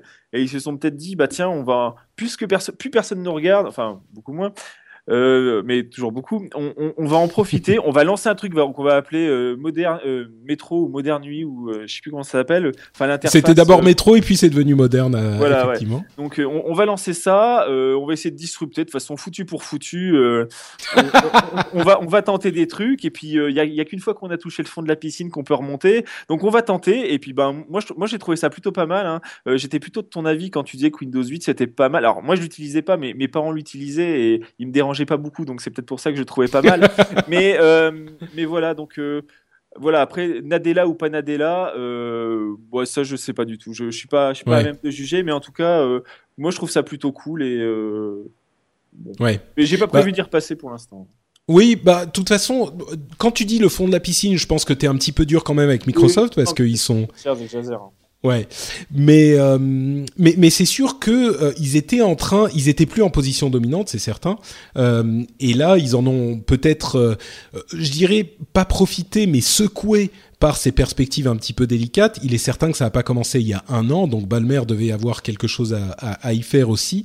Euh, mais j'ai l'impression que Satya Nadella, ça fait quand même un an, donc c'est pas tout qui est l'héritage de Balmer. Je pense qu'il y a euh, maintenant une vraie patte Nadella qui est en train de s'imprimer. Euh, donc c'est effectivement très intéressant à mon sens de se retourner vers Microsoft et de voir ses évolutions depuis ces euh, allez 5 10 dernières années. Euh, là, il y a une vraie chance pour Microsoft de redevenir de enfin vous vous souvenez quand on parle de euh, Facebook, Apple, Amazon, Google, euh, c'est GAFA, Google, Amazon, Google, Apple, Facebook, Amazon on ne mentionnait même plus Microsoft, ce qui était terrifiant quand on parlait des grands euh, de l'industrie. Et là, je pense qu'ils sont en train de, revenir euh, vraiment au centre de, l'inconscient collectif de, euh, de l'industrie tech. Alors maintenant, restons à voir, reste à voir s'ils réussiront à transformer cet élan. moi, en tout cas, je le leur souhaite. J'ai jamais arrêté d'utiliser Microsoft. J'ai beaucoup d'amour pour eux. Donc voilà. Je, je, voulais faire ce point-là. Euh, Sofiane, oui, peut-être. Un petit truc pour dire, c'est il faut quand même se souvenir de, de la position dans, la, dans laquelle est, est Microsoft aujourd'hui. C'est-à-dire qu'ils sont vraiment attaqués de tout part euh, sur leur cœur de métier, que ce soit sur le système d'exploitation, sur euh, l'intégration d'entreprise avec les services Google. Donc, c'est, moi, je pense que c'est un petit peu un tout. Comme disait tout à l'heure Onchi, euh, à mon avis, le, le, le virage, ils l'ont fait il y, a, il y, a, un petit moment quand même. Euh, Satya Nadella, pour moi, c'est pas étonnant qu'il devienne le CEO. Il faut se rappeler qu'il était euh, responsable de la branche euh, développement du cloud Microsoft. Euh, donc ça, ça, ça, fait vraiment un petit moment, à mon avis, que le, le virage, ils, ils, ont commencé à l'amorcer bien avant l'arrivée de Satya Nadella. Euh, comme tu disais, c'est peut-être le changement de tête qui donne cette impression un petit peu de, de nouveauté. Euh, le fait que, ça, ça, que tout ça bah, fonctionne plutôt bien, on va dire, c'était peut-être le bon moment de changer de président. Et du coup, bah, une nouvelle, un nouveau visage donne peut-être une meilleure image de la société. Ouais, ça cristallise un petit peu. Ouais. Il y avait peut-être un, délit de sale gueule aussi avec Balmer et qu'en fait, ça se trouve, s'il avait pris cette décision-là, tout le monde aurait trouvé ça nul aussi. Hein. Peut-être qu'il incarnait justement un peu un côté passéiste euh, euh, et, et, voilà. Ouais, ouais, non, il y a un petit peu de ça aussi, c'est certain. Euh, je, je, crois que c'est, je sais plus, c'est Thomas ou Onchi qui disait tout à l'heure, euh, euh, Balmer, il suffisait qu'il pointe sa tête et tout le monde rigolait. Euh, oui, c'était un petit peu le cas, quoi, malheureusement, parce que encore une fois. Mais le truc, c'est que Balmer, c'était un formidable marketeux plutôt qu'un un, type du produit. Donc, il a fait fructifier les produits initiés par, ou et même développés par Bill Gates je schématise, hein, mais en gros, il, il, il faisait fructifier l'existant, et Nadella est un type qui est concentré sur les produits, donc peut-être que c'est une bonne euh, orientation pour... Euh, pour euh, euh se, se, renouveler effectivement renouveler le cœur euh, de son de son offre aux clients. Euh, et eh bien justement, euh, renouvellement du cœur de l'offre au client, après ce petit topo sur euh, Microsoft que je voulais faire depuis un moment, pour être parfaitement honnête. Ouais, euh, ouais Thomas Moi, moi j'ai une petite question. Euh, Vas-y. On parle de, de, Windows. Moi, ce qui m'a toujours gêné chez Microsoft, c'est ces changements permanents d'interface. Ce qui fait que d'une version à l'autre, on ne retrouve plus rien. C'est ce qui fait que moi, j'ai abandonné Microsoft il y a peut-être 10 ans maintenant. Euh, Est-ce que Windows 10 c'est pas encore l'échec suivant où on dit bon l'interface avant les gens commencent à s'habituer on va la changer? Non, moi je crois pas. Il y a eu un tel rejet du public des nouveaux éléments d'interface de Windows 8 que le fait de revenir à l'interface en fait de Windows 7 en en garde, enfin de revenir, de garder les éléments d'interface de Windows 7 en améliorant et en gardant les améliorations de euh, qu'a amené Windows 8 qui sont réelles pour cette interface desktop, à mon sens c'est la combinaison gagnante.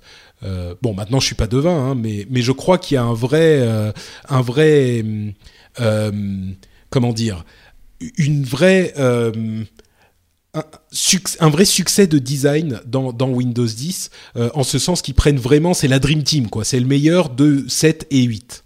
Donc, euh, mais bon, on verra, hein. peut-être que je me trompe, je ne le souhaite pas, mais euh, d'autant plus que moi j'ai hâte d'avoir Windows 10. Mais bon, passons maintenant à Apple, justement, avec euh, toutes ces rumeurs sur la voiture Apple dont vous avez certainement entendu parler.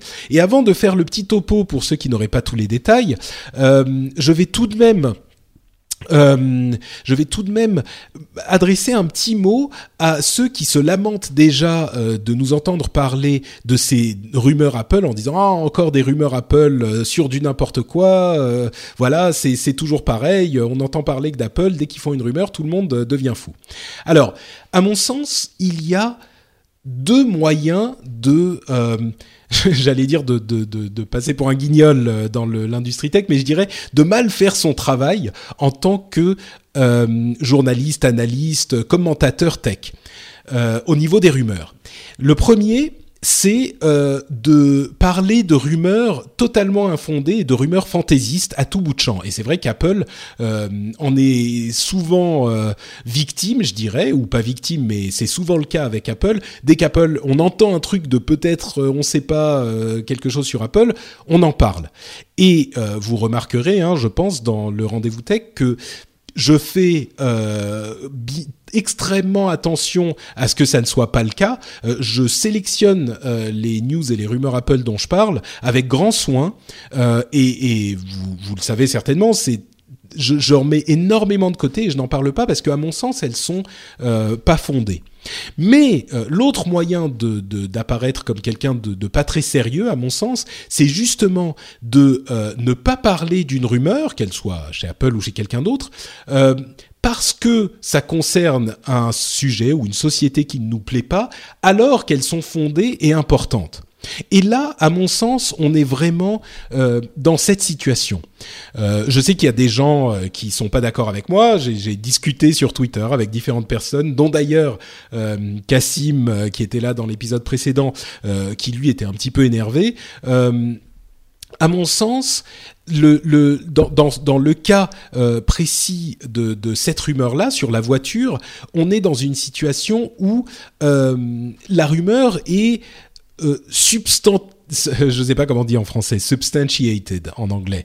Euh, il y a de la substance. C'est pas, c'est un petit peu le cas où il n'y a pas de la fumée sans, il y a pas, il a pas de fumée sans feu. On est dans un cas ici où les sources sont concordantes, suffisamment diverses et suffisamment importantes euh, pour. Euh, merci à Unchi qui me dit sur euh, sur Skype, les rumeurs sont fondées.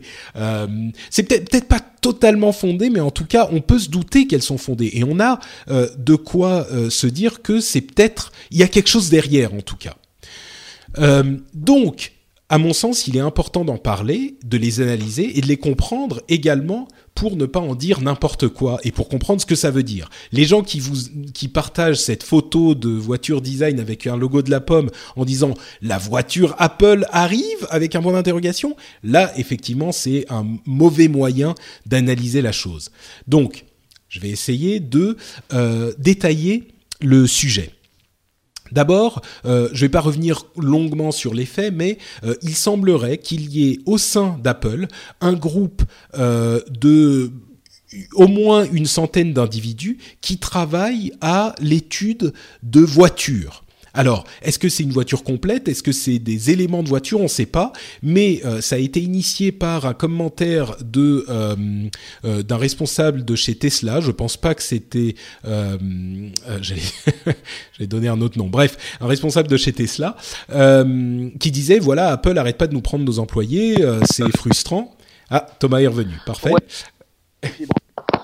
Oui, il y a des problèmes, effectivement. Voilà, je suis en, 4, en 4G, ça ira mieux, sûrement. Très bien. Euh, donc, euh, il y a des, donc Tesla disait Apple arrête pas de nous prendre nos employés. De là, beaucoup de gens s'y sont intéressés. On a découvert qu'il y avait effectivement euh, un, laboratoire quelque part chez Apple où ils travaillent sur quelque chose sur une voiture. Euh, on a aussi vu euh, des voitures euh, Apple tourner dans les environs d'Apple en Californie, hein, à Cupertino, mais celles-là sont plutôt des voitures de cartographie. Oula, Thomas, ça fait un petit peu de, de bruit euh, de ton côté. Ah, je coupe le micro. Okay. D'accord, merci. Euh, donc ça, ça, c'est plutôt des voitures de cartographie. On se dit que ça a peut-être à voir avec une sorte de street view euh, qu'il serait euh, en train d'essayer de, de, développer ou en tout cas d'étudier. Donc c'est ce genre de, de véhicule qu'on a vu rouler autour de Cupertino et qui appartient effectivement à Apple d'après ce qu'on sait. on a aussi eu des rapports assez précis de comme 9 to 5 Mac euh, qui a dit euh, qui a étudié sur LinkedIn et d'autres sources euh, des profils de grandes Ryan Reynolds here from Mint Mobile. With the price of just about everything going up during inflation, we thought we'd bring our prices down. So to help us, we brought in a reverse auctioneer, which is apparently a thing.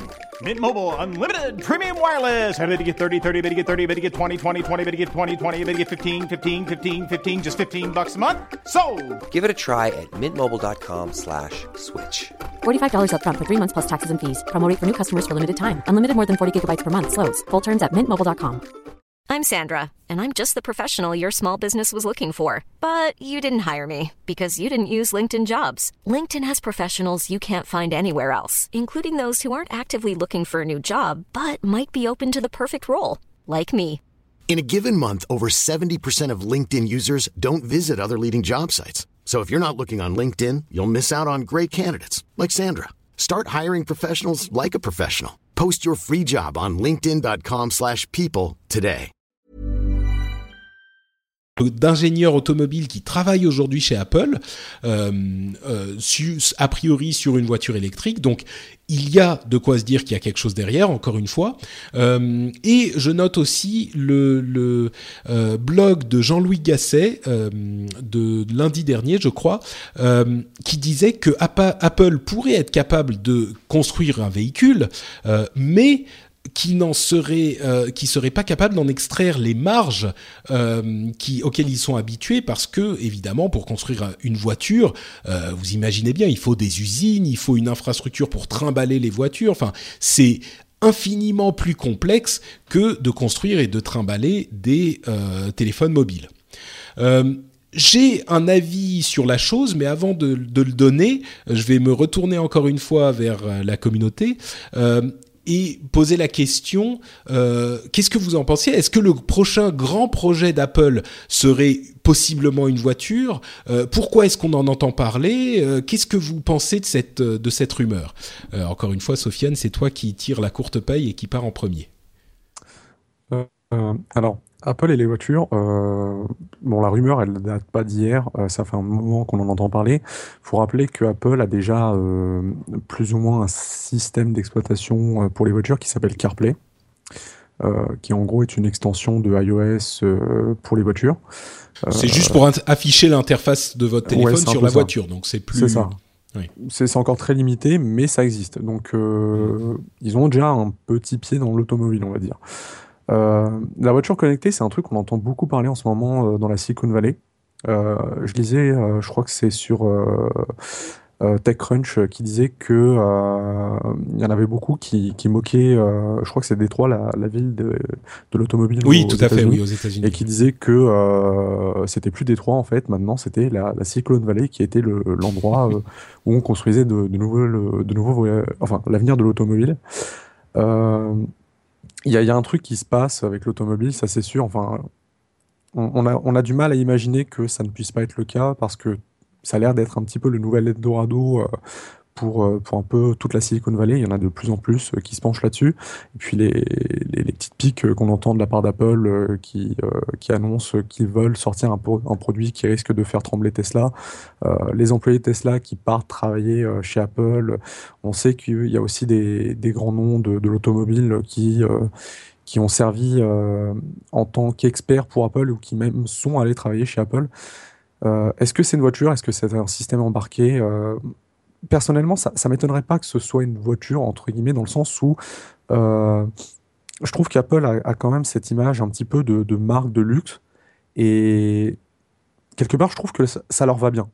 Ça, finalement, ça Hmm. leur va plus euh, qu'à Tu trouves Google. pas ça ridicule l'idée d'une voiture Apple, quoi? Non, je trouve pas ça ridicule dans le sens où je trouve que ça, ça leur irait bien quelque, quelque part. Euh, tout comme la, je trouve que la montre leur va bien, euh, je trouve que la voiture leur va bien, ou en tout cas mieux que, qu'à Google. Si on m'avait dit que Google, euh, qu'on, me dise par exemple que demain Google veut vendre son système de voiture autonome à toutes les, en- enfin, toutes les entreprises de l'automobile, ça, ça me choquerait pas. Qu'on me dise que demain Google veut construire sa voiture de A à Z en partenariat avec un constructeur automobile, ça me choque pas. Qu'on me dise que demain Google veut faire sa propre voiture de A à Z, J'aurais un petit peu mal là-dessus. Par contre, j'ai pas de mal à, étrangement, j'ai pas de mal à, à voir Apple là-dessus parce que je trouve que, quelque, encore une fois, ça leur va bien. Euh, c'est- Ah, ça, me semble cohérent. Ouais, c'est c'est une vision intéressante de la chose. Et c'est vrai que d'une certaine manière, moi je suis un petit peu euh, intrigué de euh, la réaction qu'ont eu certains à la à l'idée d'une voiture Apple ou en tout cas du fait que Apple travaille sur euh, l'étude d'une voiture. Parce que quand on nous dit que Google travaille sur une voiture ou sur des ballons stratosphériques pour diffuser diffuser internet partout dans le monde, ça nous choque pas. Alors pourquoi est-ce que ça serait choquant qu'Apple travaille sur une voiture? D'autant plus que, comme tu le dis très bien, Sofiane, il est tout à fait possible qu'ils travaillent sur une partie de la voiture et qu'ils veulent comprendre la voiture dans son ensemble euh, pour euh, travailler sur une partie euh, de, de, de la voiture. J'aurais d'autres choses à dire, je vais me, me retourner. Bah tiens, je vais changer un petit peu. dernier petit truc. Oui, vas-y, faut, faut, faut se rappeler que la voiture, c'était quand même un, un grand projet de, de Steve Jobs. Et euh, on le sait, euh, de par des interviews, il l'a suffisamment répété euh, sur son mort. Est-ce que tu es sûr de aurait- ça? Parce que moi, j'ai pas. Ouais, ouais. Sur, la, sur la télévision, c'est certain, mais sur la voiture. Bah, non, justement, moi j'avais lu que c'était une des volontés de Steve Jobs de travailler justement sur l'automobile. Et s'y intér- et visiblement, il avait l'air de vraiment s'y intéresser. Donc, euh, ouais. Mm. on, le sait que Steve Jobs a encore, euh, enfin, a Donc encore ça, sorti, ça sort pas de nulle part, quoi. Voilà, donc euh, il, il a quand même laissé un énorme héritage, que ce soit euh, euh, voilà, juste la société, mais aussi de l'influence. Il a encore beaucoup d'influence malgré le fait qu'il soit Mhm. mort dans la société. Donc, non, vraiment, moi, ça me semble cohérent. Enfin, ça, ça me choquerait vraiment pas qu'il se lance dans l'automobile. D'accord. Alex? Ouais, euh, non, bah, là j'étais sur le sur le l'article de, de Jean-Louis Gasset là. Bah, je sais pas, il, doit avoir raison. C'est vrai que je vois pas Apple faire, euh, je sais pas, des, des durites, euh, des systèmes de refroidissement, des, des réservoirs. Je, je, je, je sais pas du tout. Je, en effet, je, je les vois pas du tout en train de faire ça. Pour moi, Google, c'était pour moi, c'était moins euh, moins comique, j'ai envie de dire, parce que je sais pas, je trouvais qu'il y avait une logique entre la Google Street View, enfin entre la voiture Street View après, c'est pas n'importe quelle voiture qu'ils voulaient faire, c'était une voiture sans conducteur. Euh, donc pour moi, il y avait, il y avait, il y avait quand même une logique là. euh, Apple, ils débarquent, on dirait qu'ils ont regardé euh, Tesla, qu'ils veulent peut-être faire une ressucée. Euh, je, je sais pas, j'y crois pas T'es plus trop. sceptique, toi, ouais. Je je suis plus sceptique. Et euh, après, c'est vrai que le positionnement de, de Apple, généralement, c'est de faire du, euh, du, du, bah, du- du luxe, hein, vous l'avez dit, du haut de gamme, enfin plutôt du haut de gamme que du luxe, du haut de gamme. Et euh, s'ils font du haut de gamme sur, euh, sur les voitures, il va y avoir euh, 200, 200 personnes dans le monde qui vont pouvoir se payer. Parce que du- faire de la haut de gamme en voiture et faire de la haut de gamme sur un téléphone, c'est pas. euh, là, il faudra combien sûr. de SMIC pour se l'acheter euh, Enfin. Voilà, donc Oui, c'est- vrai que le, le téléphone et l'informatique même en général, euh, quand c'est luxueux, c'est ça, c'est le genre de luxe qu'on peut, euh, en économisant un peu, même si on n'est pas, euh, bon évidemment si on est au SMIC c'est compliqué, mais si on a un, un, un petit salaire, on peut se le payer, alors qu'une voiture luxueuse, effectivement, là c'est plus la même affaire, t'as as raison. Euh, Thomas peut-être? Euh, bah tiens, ah, ah, tiens, attends, je, je, je ressaute vers Aounchi qui nous dit, euh, qui, qui commente sur Skype en permanence, qui nous dit Audi et BMW marge à, à 30%. Euh, et qui est la, la, évidemment le, la marge magique euh, qu'Apple euh, se fait sur tous les produits qu'ils vendent. Je, je reviendrai vers toi, Aounchi, mais, mais je, je parle, à- enfin, je donne le bâton de parole à Thomas, euh, que j'ai interrompu euh, très, très rudement. Aucun problème. Euh, moi, mon sentiment, il est quand même que Tim Cook a été quand même le grand instaurateur d'une société sans usine. Alors, je trouve que c'est un peu retourner complètement sa veste en disant si on veut fabriquer une voiture de A à Z, ils avaient essayé justement de ne pas avoir d'usine et de dépendre de sous-traitants. Quelque part, déjà, c'est un peu un changement de fonctionnement de Tim Cook. Et puis deux, comme je ne sais plus qui est-ce qui a dit ça, euh, ouais, mon avis, une, Apple Car, y a- comme on dit, c'est 200. Et faut pas tellement. L'intérêt d'Apple, c'est de faire du produit quand même qui se vend beaucoup.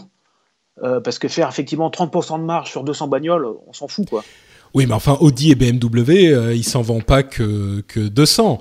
Euh, et surtout, le, le truc qui est intéressant, bon, d'une part, 30%, ça me paraît beaucoup, t'es sûr, Aounchi, 30% sur une Audi, c'est c'est énorme quand même. Ouais, ouais, c'est Mais- ce que disait un collègue, parce qu'avec les taux de change, je ne sais plus quel pays, Ah la oui, marge bon. descendait euh, plus bas que 30%, Mais disons que- ils n'étaient pas d'accord, enfin ils n'aimaient pas. Parce Hmm. que l'euro, non, parce que Mais- l'euro était trop fort. L'euro, Ah, peut-être, oui. au Aujourd'hui, c'est plus- Il était plus à d'accord. 30% de marge. Enfin, ils n'étaient pas Bon, d'accord. mais disons que disons que même s'ils font moins euh, de marge, euh, une marge sur une voiture à 20 000 euros ou à 30 000 euros, même si elle est un petit peu moins élevée, c'est quand même euh, intéressant également. C'est sûr que d'un autre côté, comme tu le dis Thomas, il n'y a pas d'usine qui fabrique en marque blanche des voitures, encore que il serait pas impossible que dans, dans Dégoté, euh, on sait qu'il y a des, des chaînes de production Désolé, qui, qui. Oui, vas-y. Euh, Il y a, si, si, si, il y a des marques qui font ça. Vous connaissez tous la marque euh, Smart? Qui fait des voitures. Oui. La Smart, les chaînes de montage, c'est Mercedes. Oui, bien sûr, mais parce que Smart, parce que Smart euh, peut-être que c'est plus le cas, mais ils appartenaient à Mercedes, n'est-ce pas? Au début, non. Et après, il y a une autre chose. Vous vous rappelez tous du premier espace? Mhm. C'est Matra qui l'a conçu, de A à Z. Oui. Renault a juste mis son logo et son moteur. Et les chaînes de montage. Oui, puis on connaît le succès de Matra, c'est vrai. Voilà. Non, mais ce sont quand même deux exemples dans l'industrie automobile où c'est possible. Non, et puis surtout, je pense que euh, il y a une, euh, une tendance à se dire que les choses fonctionnent comme ça aujourd'hui, donc elles fonctionneront comme ça demain. Euh, et c'est pas forcément le cas jusqu'à ce que, euh, effectivement, encore une fois, la raison pour laquelle on, on prête énormément d'attention à ce que fait Apple, c'est que ils ont prouvé plusieurs fois par le passé que euh, quand ils entrent sur un marché, euh, c'est plus d'une fois pour le modifier de manière durable. Euh, ça a été le cas sur le marché relativement modeste à l'époque des lecteurs de musique, sur le, marché de la vente de la musique en ligne, et bien sûr ensuite, on le sait tous avec les smartphones et puis les tablettes. Donc euh, leur approche peut avoir une influence durable sur une industrie. Donc, à l'époque où ils sont arrivés sur les téléphones mobiles, euh, bien sûr, tout le monde riait euh, de l'arrivée d'Apple. Ça ne veut pas dire que c'est la même situation pour la voiture aujourd'hui, mais une chose qui a été répétée à différents endroits et qui, à mon sens, est extrêmement importante à prendre en compte quand on regarde cette rumeur, c'est le fait que les voitures de demain, entre guillemets, électriques et autonomes, seront en fait euh, des ordinateurs avec des roues. Et c'est fonctionnellement, c'est à peu près ça. C'est vraiment un ordinateur avec des roues parce que la partie informatique de ces véhicules sera infiniment plus importante qu'elle ne l'est aujourd'hui. Euh, J'ajoute que euh, euh, Aounchi dit encore sur n'hésite parle hein, vas-y. Mais c'est déjà le cas. C'est vrai que c'est déjà beaucoup le cas mais encore plus une fois qu'elles seront autonomes et électriques mais surtout autonomes c'est encore plus des ordinateurs avec des roues. Et euh, j'ai du mal à, à, voir quel euh, dans quel domaine on a la prochaine influence de l'informatique euh, en tant qu'informatique. Hein, je parle pas juste de votre euh, euh, frigo ou de votre euh, four à micro-ondes, mais de l'informatique en tant qu'ordinateur et expertise informatique. J'ai du mal à imaginer un autre domaine que celui de euh, la- l'automobile. Et on est vraiment en train de s'en approcher. Et dans ces conditions, à mon sens, il me paraît non seulement euh, normal, mais presque souhaitable pour Apple en tant que société euh, qu'il s'y intéresse au moins. Alors, est-ce que ça veut dire qu'il va y avoir une voiture qui va sortir? Non, pas forcément. Évidemment, ça n'est pas forcément le cas, mais le fait qu'il s'y intéresse ne devrait surprendre personne finalement, parce que effectivement, c'est une grosse, euh, c'est un domaine extrêmement important de conquête de l'informatique à venir. Euh, évidemment, on sait que Google s'y intéresse de très près, on sait que Tesla, si- en fait, plus une entreprise de la Silicon Valley, comme euh, vous le disiez, plus que de Détroit. Euh, c'est une entreprise plus avec l'esprit start-up, l'esprit informatique que l'esprit automobile. Euh, et quand ils sont lancés, tout le monde en riait. Aujourd'hui, ils sont plus que euh, en bonne forme. Euh, donc voilà, pour moi, il n'est pas du tout surprenant qu'Apple s'y intéresse. Maintenant, il y a des gens. J'écoutais This Week in Tech tout à l'heure, et, je crois que c'est Léo Laporte qui donnait une analyse extrêmement cynique de la chose en disant bon, ils se rendent bien compte que l'Apple Watch a priori ne va pas être un succès phénoménal, même si on entend qu'ils vont en produire 5 millions pour le premier, la première production, et donc ils se disent au cas où ça se casse la gueule, les, euh, le public a déjà quelque chose à regarder au-delà de, de, la montre, ils ont déjà la voiture à laquelle ils pourront penser. Et donc ils ont organisé cette, euh, ce- cette rumeur, euh, ce, leak, euh, cette fuite euh, de, de rumeurs sur la voiture pour euh, gérer leur communication.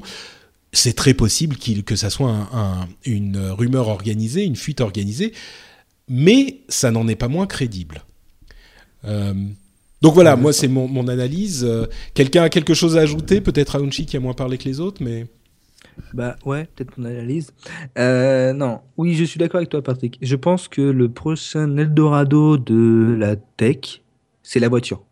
On le mmh. voit, il y a des la, la, voiture et le mode de transport. Ça va évoluer très rapidement. Quand on voit euh, Uber d'un côté, Google qui a investi, euh, Tesla, il se passe quelque chose dans les voitures, ça c'est sûr. Euh, et je parle pas des, euh, des euh, de CarPlay ou autres. Donc les voitures, pour moi, ça va être le, pro le prochain chose, la prochaine évolution où l'informatique va arriver. Je suis désolé, mais euh, je sais pas si vous avez regardé la série K2000, mais on en est très loin. non mais c'est vrai, la voiture elle conduit toute seule. Elle parle, on lui dit il y a des bouchons, vas-y, prends le volant, elle conduit toute seule. Non mais oui, oui. On, non, mais, on mais le pire, c'est qu'on en, on en, mais on moi, en je est loin, mais, ça, mais on s'en approche. Mais ça arrive, ouais. C'est ça, on s'en approche.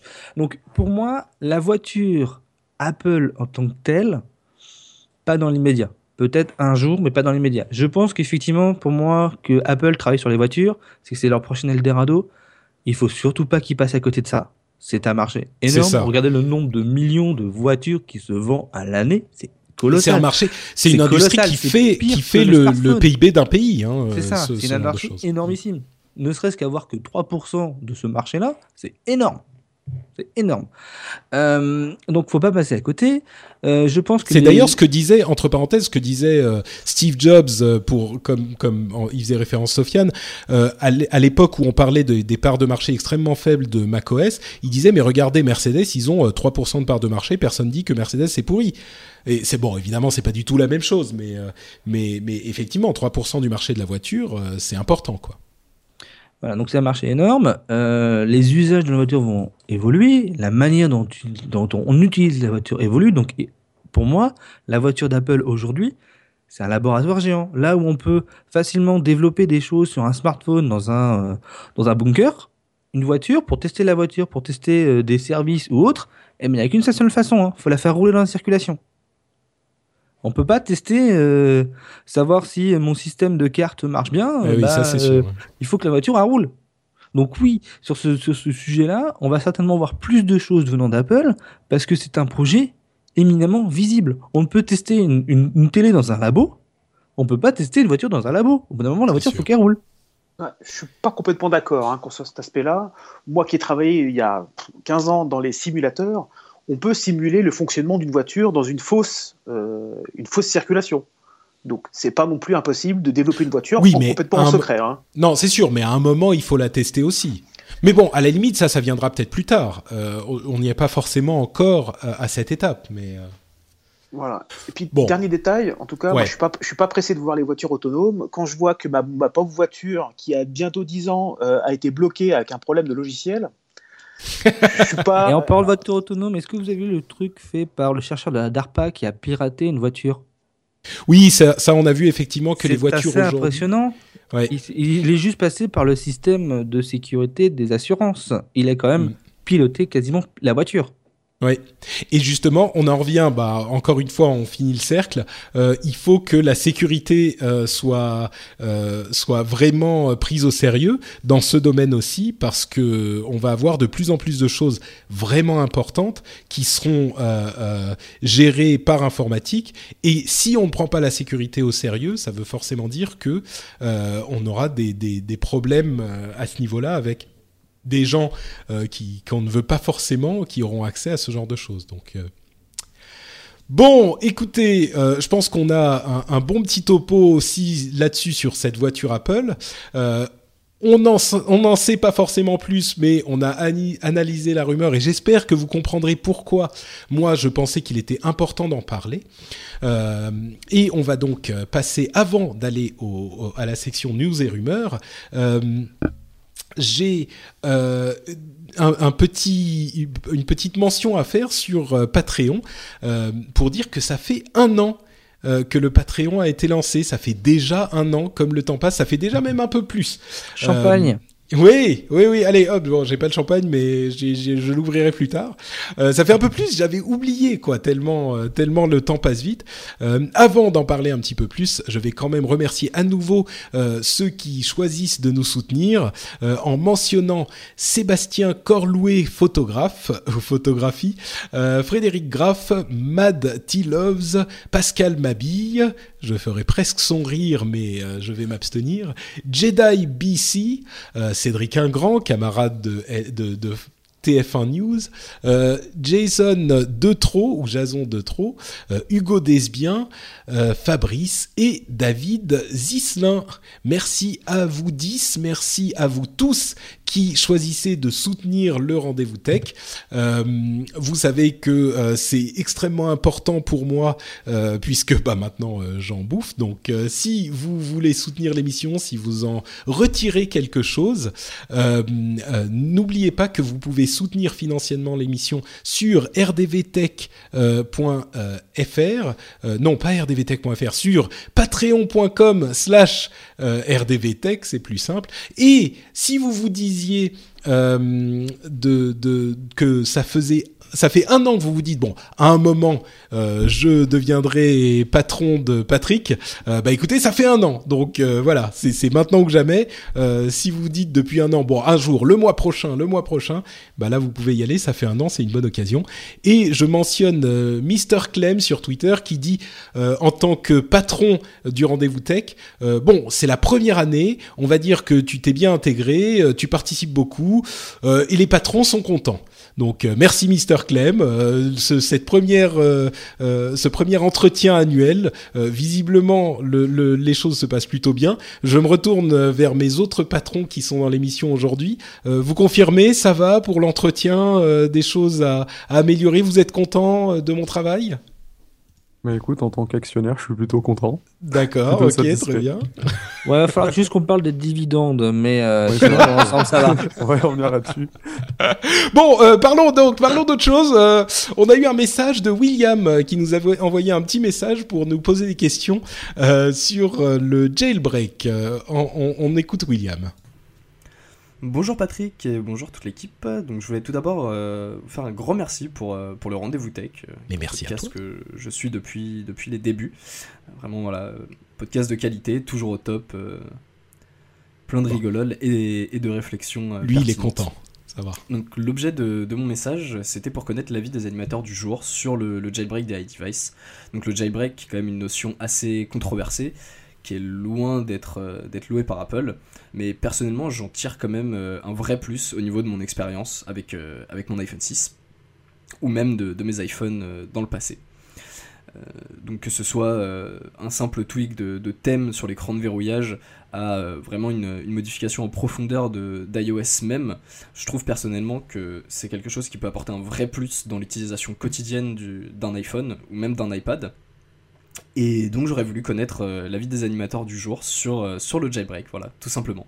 Donc un grand merci d'avance pour les lumières que vous apporterez, et puis une très bonne continuation. Salut, salut. Bon, merci William. Effectivement, le, le jailbreak, c'est un grand débat qui avait lieu de manière un petit peu plus active il y a quelques temps, mais euh, ça pose une question qui est vraiment intéressante, c'est la question de savoir à qui appartient l'appareil. Pour ceux qui ne le savent pas, le jailbreak d'un téléphone, c'est le fait de euh, casser euh, le- les verrouillages du téléphone euh, et qui permettent de, de, de- d'en faire des choses qui n'étaient pas prévues ou autorisées par son constructeur à l'origine. Euh, ça peut permettre notamment de- d'ajouter des fonctions au téléphone d'Apple, à l'iPhone, euh, des fonctions qui n'étaient pas prévues à l'origine. On parle beaucoup d'iPhone dans ces cas-là parce que évidemment, il est tout à fait possible d'utiliser de cette manière les téléphones Android euh, à la base. On n'a pas besoin de jailbreaker euh, les téléphones Android. Donc rapidement, hein, on va pas passer très longtemps dessus, mais jailbreak pour ou contre, vous avez des avis là-dessus? On a des, développeurs notamment. C'est, vous, vous appréciez le jailbreak ou vous préférez laisser votre app- appareil euh, comme il était prévu à l'origine ou est-ce que c'est dangereux euh, de jailbreaker son téléphone? Hmm, Perso, je trouve que ça sert un peu à rien en fait. C'est vrai? Ouais, bah, si, si je voulais, un- si je voulais euh, pouvoir installer des thèmes personnalisés, euh, avoir un petit peu plus de liberté sur mon téléphone, j'aurais pris un Android en fait. C'est marrant, c'est un petit peu mon, mon, avis sur la chose aussi. Alors c'est vrai que c'est pas tout à fait la même chose, mais je me dis, euh, si c'est pour bidouiller mon téléphone, autant prendre un Android, il le fait beaucoup mieux. Mais...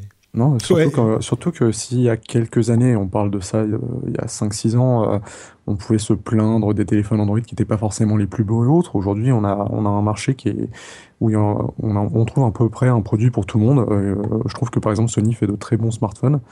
Et, et voilà, donc en même temps, je, peux, je trouve ça logique qu'on puisse vouloir pouvoir un peu tout faire avec son appareil, mais je trouve la logique un peu étrange en fait finalement de, de jailbreaker son téléphone pour pouvoir mettre des thèmes ou euh, installer des applications qu'on ne trouverait pas normalement sur le store, alors qu'on peut très bien le faire euh, nativement sur d'autres systèmes d'exploitation. Mmh. C'est vrai, c'est vrai, c'est une, euh, une contradiction, mais bon, euh, si quelqu'un veut euh, le beurre et l'argent du beurre, l'Apple et la flexibilité d'Android, mais c'est vrai que c'est une approche particulière. Les autres, un avis sur la chose? Moi, j'y vois pas d'inconvénient. Excuse-moi, Thomas. Non, vas-y, vas-y, t'as commencé.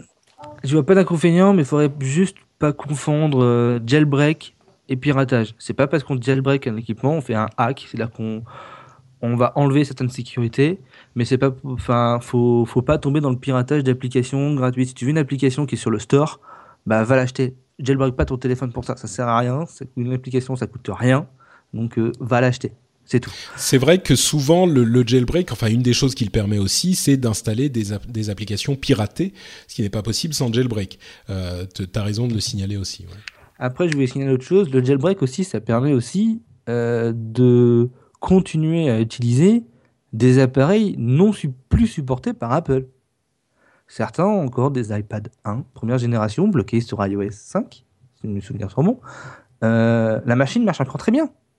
Elle est pas, enfin, elle marche encore très bien cette machine. Effectivement, elle est plus. Mais pourquoi le, pourquoi est-ce que, à quoi sert le jailbreak dans ce cas-là bah, Parce que tu ne peux plus installer d'applications. Tu ne peux installer les applications euh, par le store que celles que tu as déjà installées au préalable. Ah. Et après, il faut que les applications soient maintenues par le euh, développeur sur les différentes versions. Donc, certaines applications, tu ne peux plus acheter à, à mettre de nouvelles applications. Parce qu'elles nécessitent euh, iOS 8, par exemple. Exactement. Et parce que Apple n'autorise pas euh, cette fonctionnalité-là. Mais du coup, Après... est-ce que tu peux installer une application qui nécessite iOS 8 sur non, un iPad 1 qui n'a pas... Non. Bah en fait, en jailbreakant, tu vas pouvoir passer sur d'autres iOS. Donc effectivement, ah oui, tu sauter okay. les sécurités d'Apple parce que Apple ne veut pas maintenir d'autres versions d'iOS sur ses équipements. Tu veux Et dire puis... que iOS 8 fonctionne bien sur un iPad 1 J'en sais rien, je l'ai pas.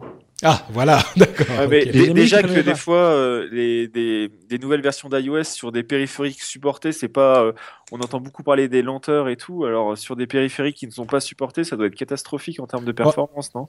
C'est sûr que sur un, sur un appareil euh, jailbreaké, enfin, sur un appareil comme ça, Apple ne le fera pas de même, mais peut-être que euh, ça sera lent, mais fonctionnel. Euh, si Apple ne, ne, veut pas proposer cette solution, ça ne veut pas dire qu'elle conviendra pas à certains utilisateurs. Peut-être que certains sont heureux de, de, de mettre à jour. Ah, Peut-être, oui. C'est quand même un appareil avec plusieurs centaines d'euros. On n'a pas forcément plusieurs centaines d'euros à dépenser tous les 3-4 ans. Et c'est possible de tester, et puis si ça marche pas, bah tant pis, ça n'endommage pas foncièrement, enfin pas forcément l'appareil. Mais... Moi personnellement, je suis pas tellement euh, jailbreak. Je l'avais fait à l'époque quand j'avais acheté mon mon tout premier iPhone aux États-Unis. Euh, J'étais passé par des circonvolutions invraisemblables, mais depuis, euh, je me dis que c'est si je suis un petit peu sur la ligne de Sofiane. Mais bon. Bah, euh, rapidement. Vas-y Thomas. Euh, moi, je suis toujours d'accord. Effectivement, je, le, le, message m'est arrivé. Si, si, on veut faire joujou, il faut acheter un Android, c'est beaucoup mieux. et moi, j'ai remarqué pour avoir aussi jailbreaké dans le temps euh, c'est pas très stable après souvent. Donc à la limite, si c'est pour avoir un truc qui marche pas bien, finalement c'est pas tellement l'objectif quoi. Donc à la limite, euh, voilà, on fait un Android si on veut jouer. Et puis si on veut un téléphone qui est stable, euh, enfin si on veut un iOS stable, bah, on prend un iOS normal. Hein. Mmh. Ah mon pauvre avoir... William, ouais vas-y Alex. Avoir le doute aussi à chaque fois, euh, parce qu'une fois que tu as jailbreaké ton iPhone, dès que tu commences à avoir un peu des problèmes de batterie ou de stabilité, tu fais ah mince c'est le jailbreak, c'est pas le jailbreak. Je sais pas est-ce que c'est normal, c'est pas normal? Et... Oh, c'est bon, mon pauvre William, euh, t'as pas eu beaucoup de, de, de de sympathie du côté des animateurs. Mais bon, en tout cas, on en a parlé un petit peu, et puis c'est vrai que certains ne connaissaient peut-être pas cette possibilité. Vous pouvez vous y intéresser si euh, la chose vous a séduite. Merci à toi, William, pour ton message. Merci à tous ceux qui nous soutiennent sur Patreon, et euh, merci pour cette année euh, merveilleuse qui s'est déjà écoulée. J'en redirai quelques mots à la fin de l'émission. Mais avant ça, on a quand même les news et rumeurs. c'est le, le moment de l'émission où on passe sur les infos un petit peu rapidement et vous me dites si vous avez euh, quelque chose à dire sur le sujet. Euh, quelques chiffres, j'aime bien donner de temps en temps des chiffres pour mettre les choses en perspective. Euh, Android Wear, donc les, les appareils Android portables, en particulier les montres, il y a eu 720 000 appareils Android Wear livrés en 2014. Et ce chiffre de 720 000 est assez intéressant parce que on va voir euh, le, le, les ventes de l'Apple Watch justement qui va sortir dans deux mois euh, maintenant à peu près euh, avec cette commande de 5 millions à la base. Il y a 50% de ces 5 millions qui sont le modèle le moins cher, 33% le modèle intermédiaire et 16% quand même du, du, modèle édition qui sera très très cher. Vous avez le modèle en or. on verra comment ça se vend, mais déjà la commande de 5 millions est impressionnant par rapport aux 720 000 Android Wear vendus. Il y a fort à parier que les deux euh, systèmes bénéficient euh, soit de la popularité euh, de l'Apple Watch si elle arrive, soit du four s'il arrive, parce que si Apple ne, ne, réussit pas non plus, on craint que ça enterre un petit peu la catégorie parce que beaucoup de gens regardent ça. Moi personnellement, je suis pas du tout convaincu par l'Apple Watch, je le dis souvent. Euh, mais bon, on verra ce que ça donne. Le chiffre, en tout cas, de 5 millions est intéressant quand on le compare aux 100, 720 000 euh, appareils livrés euh, pour Android en 2014. Euh, Pebble, le, gagnant de la guerre des smartwatches avant l'arrivée d'Android, en tout cas un appareil en e-paper qui a une autonomie impressionnante, euh, devrait annoncer très bientôt un nouvel OS avec un, écran en couleur, euh, a priori un e-paper en couleur, donc qui garderait les euh, qualités de la montre Pebble et son autonomie, donc quelque chose à, regarder, à garder du coin de l'œil. Vous, vous, vous sautez dans la conversation si vous avez un commentaire à faire sur la chose. Hein. Je fais une petite pause et puis j'enchaîne ensuite. Euh, Apple euh, est en train de promouvoir des, des, les jeux euh, avec euh, aucune euh, achat, aucun achat en, en jeu. On a souvent parlé du problème des achats en jeu qui dénaturaient les jeux eux-mêmes et en particulier dans l'univers des apps, enfin des téléphones et des, des tablettes. les jeux les plus les jeux qui ont le plus de succès sont des jeux gratuits qui proposent des achats en, en jeu qui sont souvent un petit peu pas abusifs mais en tout cas qui reviennent très cher au bout d'un moment avec des mécaniques de jeu qui poussent à l'achat euh, avec les jeux à énergie etc. Euh, Apple est en train de promouvoir des jeux sans achat in-game. C'est uniquement sur le, store euh, australien je crois aujourd'hui. Mais c'est une bonne, un bon moyen de donner aussi l'option aux, aux, gens de regarder du côté des jeux qu'on paye une fois et c'est terminé, on a le jeu en entier parce que il y a tellement de jeux euh, gratuits entre guillemets gratuits que euh, les développeurs de jeux avec paiement à la base sont en train d'être noyés et on comprend bien cette mécanique quand on regarde du côté de Candy Crush Saga, qu'on ne présente plus, qui a récupéré 1,3 milliard de dollars en 2014. Rendez-vous compte, 1,3 milliard de dollars en achats en jeu en 2014. Et évidemment, c'est ce que euh, vont chasser une immense partie des développeurs ou des sociétés de développement de jeux aujourd'hui. Ils se disent c'est l'Eldorado, quoi.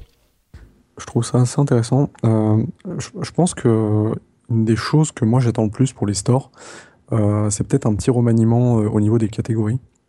Parce que entre par exemple pour, les catégories de jeux, entre les jeux qui sont payants avec des, achats in-app, les jeux qui sont gratuits avec des achats in-app qui sont clairement des pay to win et, autres, je trouve qu'on a, enfin moi à titre personnel, euh, je m'y retrouve de moins en moins.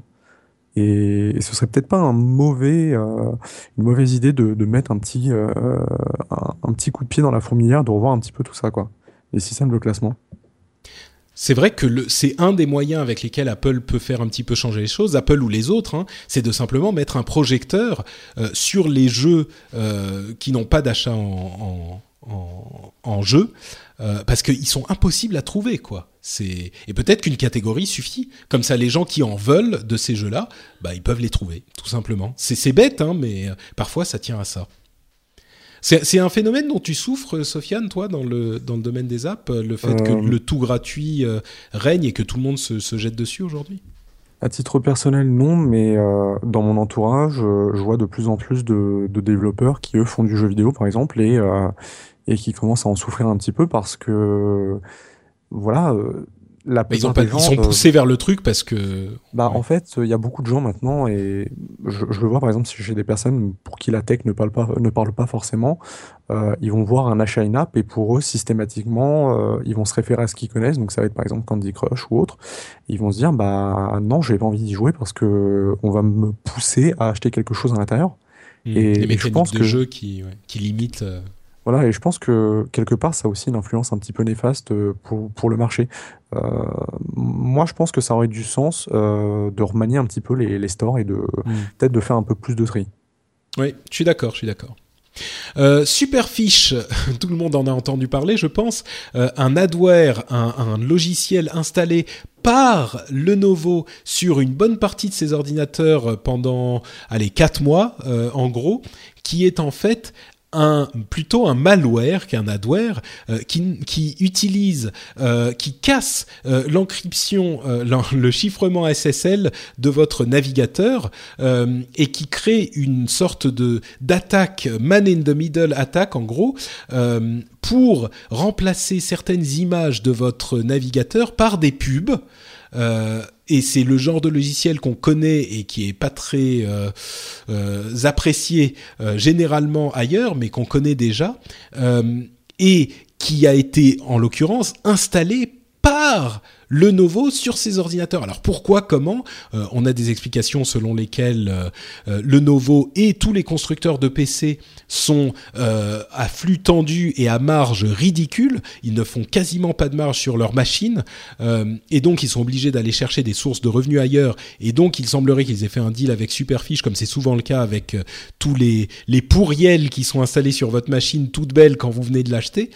sauf que là, c'était carrément un logiciel qui était hautement critiquable au niveau de la sécurité. Ça a fait un gros scandale. Au début, Lenovo a dit ouais non en fait euh, c'est pas si grave que ça. Finalement, suite à, l'outrage euh, qui a été généré, ils se sont retournés, ils ont euh, admis qu'ils avaient complètement raté leur leur appréciation du logiciel. Ils ont fourni un logiciel pour retirer ce logiciel Superfiche. Bref, gros scandale, grosse perte d'image de marque pour Lenovo.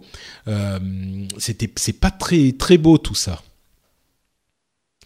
Ah, je pensais que certains d'entre vous auraient quelque chose à dire sur Superfish. Visiblement non, c'est bon, on continue? Bah, Au niveau de leur public, de toute façon, c'est des Madame Michu principalement, non? Je, je connais pas du tout. Euh, c'est euh, ah bah le Novo ils font aussi du ils font ils font du grand public et aussi de l'entreprise. C'est ah l'ancien euh, l'ancien IBM en fait qui a revendu sa ah division portable à, à, à, une société chinoise qui s'appelle Lenovo qui marchait très bien au début. On se demandait comment ils allaient faire et ils avaient gagné énormément de d'images de, de marque Là, euh, je pense que tout s'est écroulé. Ouais, mais niveau grand public, euh, l'information n'arrivera jamais jusqu'à hein, jusqu'à eux. Hein. Enfin, euh. Et c'est bien le, problème. Effectivement, tu fais bien de le dire. C'est le problème parce que les, le grand public n'apprendra jamais qu'il y a ce problème de superfiche et il restera installé sur leur machine. Ouais, tout à fait. Sofiane, tu parlais des, bons téléphones euh, Android tout à l'heure en mentionnant Sony. Eh bien, figurez-vous que Sony a, montré, euh, Kazirai, le président de Sony, a, présenté un plan de trois ans euh, où ils vont essayer de ramener Sony à une vraie profitabilité. Ils veulent multiplier leur profit par 25, je crois, sur les trois prochaines années. Euh, oui, c'est bien, c'est très bien, il faut. Euh, et ils se concentrent euh, pour ce faire sur les domaines où ils réussissent à avoir des profits, c'est-à-dire les jeux, la PlayStation, et les capteurs d'images, les, les, les, appareils photo, les capteurs d'appareils photo, qui sont dans tous les appareils mobiles du monde, ou presque, notamment sur les iPhones. et il se sépare, il commence en tout cas à, euh, se, mettre un petit peu de distance avec deux autres marchés assez euh, importants pour Sony jusqu'ici, les smartphones euh, et les télévisions. Euh, C'est-à-dire qu'ils vont créer des filiales pour... euh, je ne connais pas exactement le montage administratif, mais euh, les, sociétés qui font les smartphones et les télévisions seront aujourd'hui séparées de Sony eux-mêmes, et à terme, ils pourraient même s'en séparer complètement. Imaginez un monde sans télévision Sony qui n'existerait plus, c'est un peu terrifiant pour moi, qui ai grandi avec les télévisions Sony. C'est un peu ce qu'a fait Philips. Philips, Euh, euh, ils Philips, le font ça plus- s- Mais la branche télé de Philips. Ils ont séparé les deux. En Ils fait. ont séparé les deux. Ils font toujours l'ingénierie, mais ce n'est plus eux qui font les télés.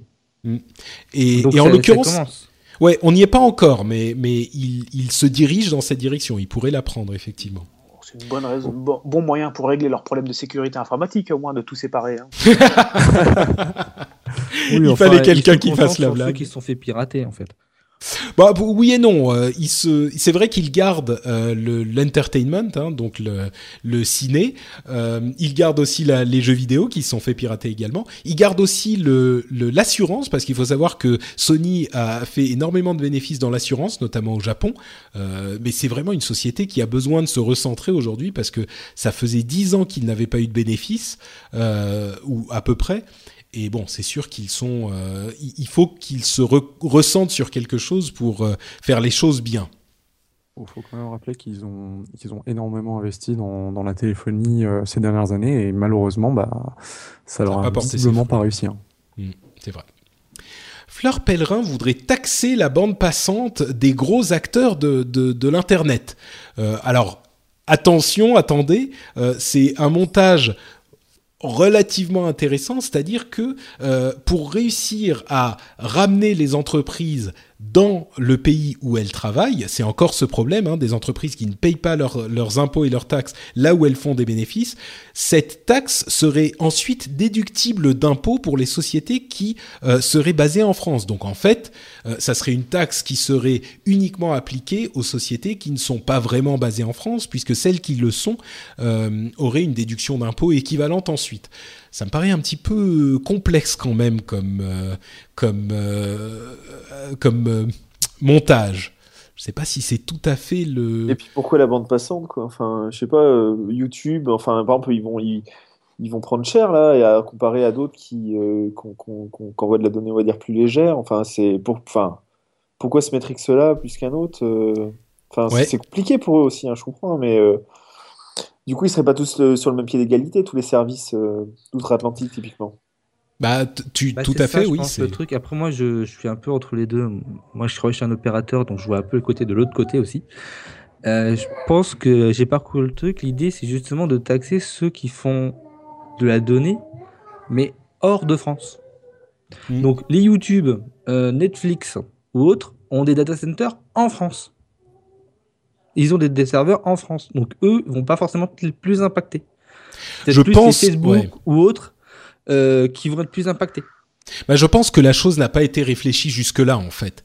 Euh, L'idée, pourquoi la bande passante euh, Je pense que tout n'a pas été, toute la réflexion n'a pas été faite, et c'est juste parce que c'est le truc qui finalement est, je, je dis physiquement, mais évidemment c'est une image étrange, mais physiquement présent en France. C'est-à-dire que la consommation de bande passante se fait en France, et donc c'est le seul truc auquel le gouvernement peut se raccrocher dans cette quête euh, encore une fois, comme tu le dis, Alex, très compliqué de- d'essayer de, faire payer euh, les, les, les grands acteurs d'Internet à l'heure où tout est dématérialisé et on peut tout faire de n'importe où.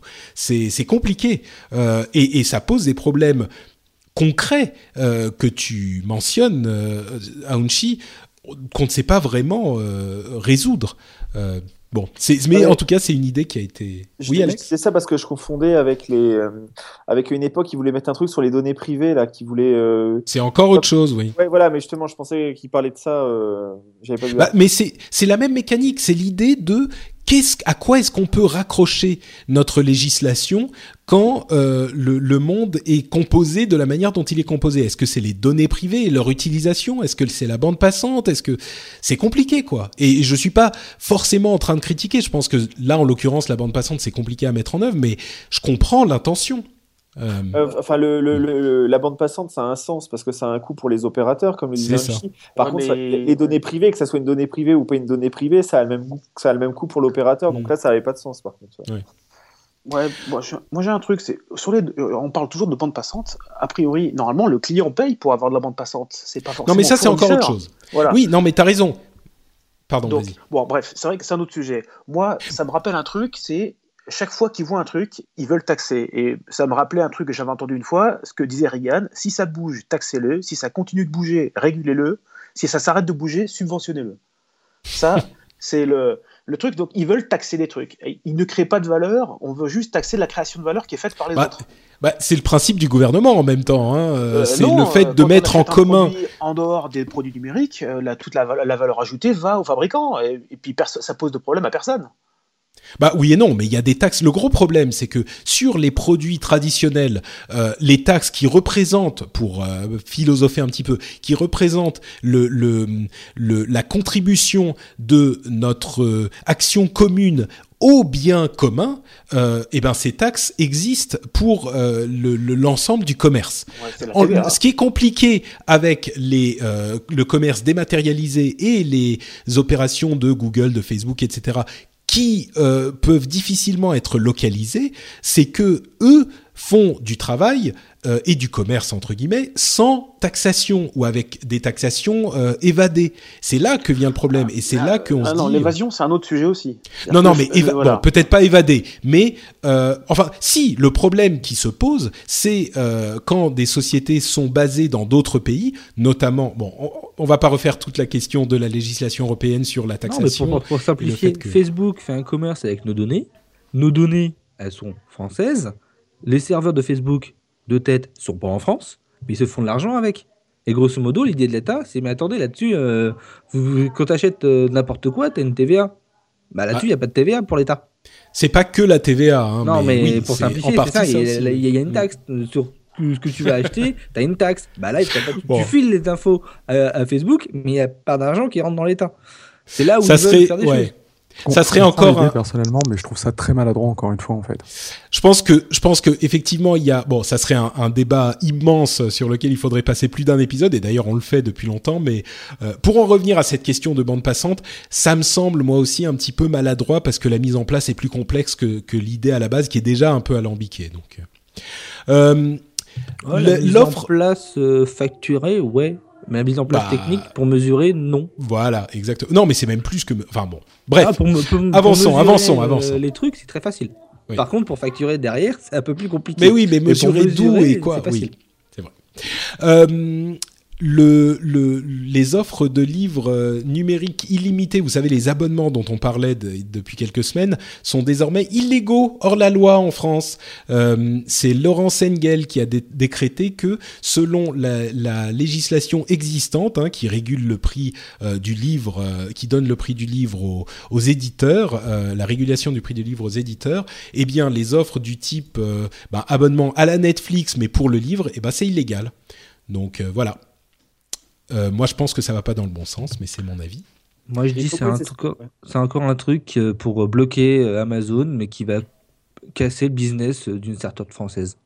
Il y a une startup française, c'était ce qu'elle faisait. C'est-à-dire que pour euh, 10 euros par, euh, par mois, on avait une bibliothèque euh, de livres euh, où on pouvait, je me rappelle plus du nom de la société. Euh, Il y en a plusieurs. Hein, Mais euh, donc, Ubox, voilà. ouais. c'est ça. Et euh, depuis qu'Amazon l'a fait, ils ont trouvé un truc pour les bloquer. Mais en Mm. fait, ils vont faire du mal à côté. Ouais. C'est Mais, mais dommage. comment ils expliquent qu'ils ont qu'ils ont pas réagi euh, par rapport à Ubox et Uscribe? Bah, parce qu'il que- faisait pas de bruit. La force de frappe? Ah ouais, Mm. mais enfin. ouais. Bah, tu sais bien qu'on a, on a le Amazon dans le collimateur depuis un moment, et là, Oui, en l'occurrence. Et c'est malheureux, effectivement, parce que. Ça va être dur bon, à justifier, justement, parce que Ubox, ça fait quoi, euh, deux ans et demi qu'ils existent. euh, ils ont, ils le gouvernement n'a rien dit. Là, il y a Amazon qui sort. Donc, euh, ça va être dur à justifier de dire bah, qu'ils ne font pas du Amazon. euh, Enfin, euh, quelque chose anti-Amazon.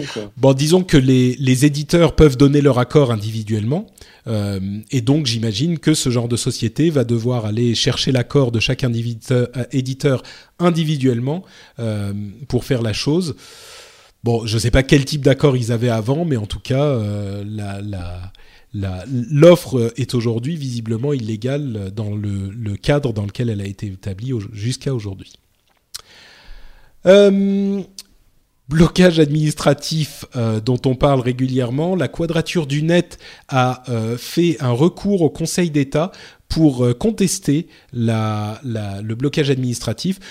Je refais pas le débat sur le, blocage administratif lui-même, c'était simplement pour euh, donner encore un exemple de l'importance de la quadrature du net, euh, dont je parle régulièrement dans cette émission et qui, à mon sens, encore une fois, le seul défenseur de nos, euh, de notre côté de ce débat euh, et qui remet un petit peu d'équilibre dans cette balance, équilibre qui est tellement important d'avoir.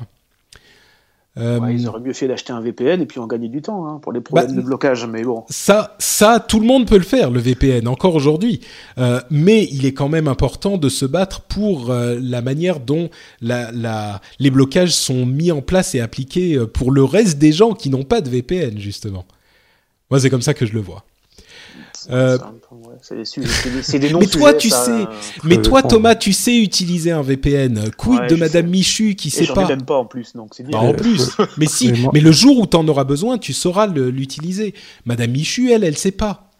Euh, ouais, non, mais tu, tu dis Madame Michu, euh, elle ne sait pas, mais euh, on l'a vu par exemple quand Adopi est passé, euh, le nombre de sites et le nombre de personnes qui cherchaient euh, comment passer à, à travers les mailles du filet, quoi. C'était juste Oui. hallucinant, quoi. Oui, oui. Donc, Madame Michu, elle sait peut-être pas, mais euh, demain, elle saura, en fait. Ah, peut-être, oui, peut-être. Ce qui, ce qui ferait, encore une fois, de ce blocage administratif un, un, coup d'épée dans l'eau. Mais moi, je dis même que sur le principe, sur le principe, encore une fois, philosophique, euh, politique, le projet de société qu'on veut, euh, il est au-delà de la décision qu'on prend, il est important d'avoir une voix euh, opposée. Et comme ces sujets sont complexes, euh, on n'a pas suffisamment d'acteurs de ce de cette euh, de ce domaine qui, qui qui font valoir cette voie d'opposition. Euh, donc voilà, la quadrature du net montre qu'il est qu'ils essayent encore une fois de faire valoir cette voie et ce recours en est une preuve de plus et ça montre que je suis, enfin pour ma part, moi je me dis que je suis fier de soutenir la quadrature du net, mais bon, si vous voulez le faire, bah, vous savez où vous pouvez le faire. Tu prêches un convaincu. Je pense qu'il y en a plusieurs dans, dans l'audience du rendez-vous tech. Euh, Bernard Cazeneuve a fait justement à propos de cette culpabilité des des des euh, des, des fournisseurs de services euh, qu'il voulait associer au, euh, au, au aux messages qui encouragent la haine raciale, euh, d'incitation à la haine raciale, donc euh, les Google, Facebook, Apple et Twitter, etc. Suite à sa petite visite dans la Silicon Valley, en fait, euh, Bernard Cazeneuve s'est dit ah oui bon, en fait, on va pas forcément pénalement impliquer euh, tous ces acteurs, donc on va essayer de faire un, code de bonne conduite. En gros, on va discuter quoi. Donc en gros, encore une fois, euh, on revient à une situation entre guillemets raisonnable euh, et on avait comme on le disait une déclaration d'intention euh, qui était je vais pas dire euh, euh, euh, bon qui était en tout cas dangereuse euh, et qui n'avait pas de de- d'application légale crédible. Euh, et là on se on se rend compte que deux semaines à peine plus tard euh, on en vient à ah oui non finalement on va faire juste un code de, de bonne conduite. Ok très bien. Euh, le swatting est-ce que vous savez ce que c'est que le swatting? Ouais, c'est pas drôle. Oui, c'est pas drôle, exactement. Le swatting, je veux juste le mentionner parce qu'on on veut aussi dans l'émission euh, informer les gens sur ce genre de termes un petit peu barbares pour qu'ils les comprennent euh, quand ils les entendent ailleurs. Le swatting, c'est le fait d'envoyer, euh, enfin d'appeler la police en, lui, en lui disant Oh mon Dieu, il se passe quelque chose de terrible à telle adresse pour qu'ils envoient le SWAT, donc leurs services spéciaux, à cette adresse, alors qu'en fait, euh, dans cet appartement, il y a simplement un, type devant son ordinateur qui est en train de streamer un jeu ou de faire un streaming de, de quelque chose, de jeu généralement. Euh, et c'est des gens qui font ça sur Internet pour se marrer.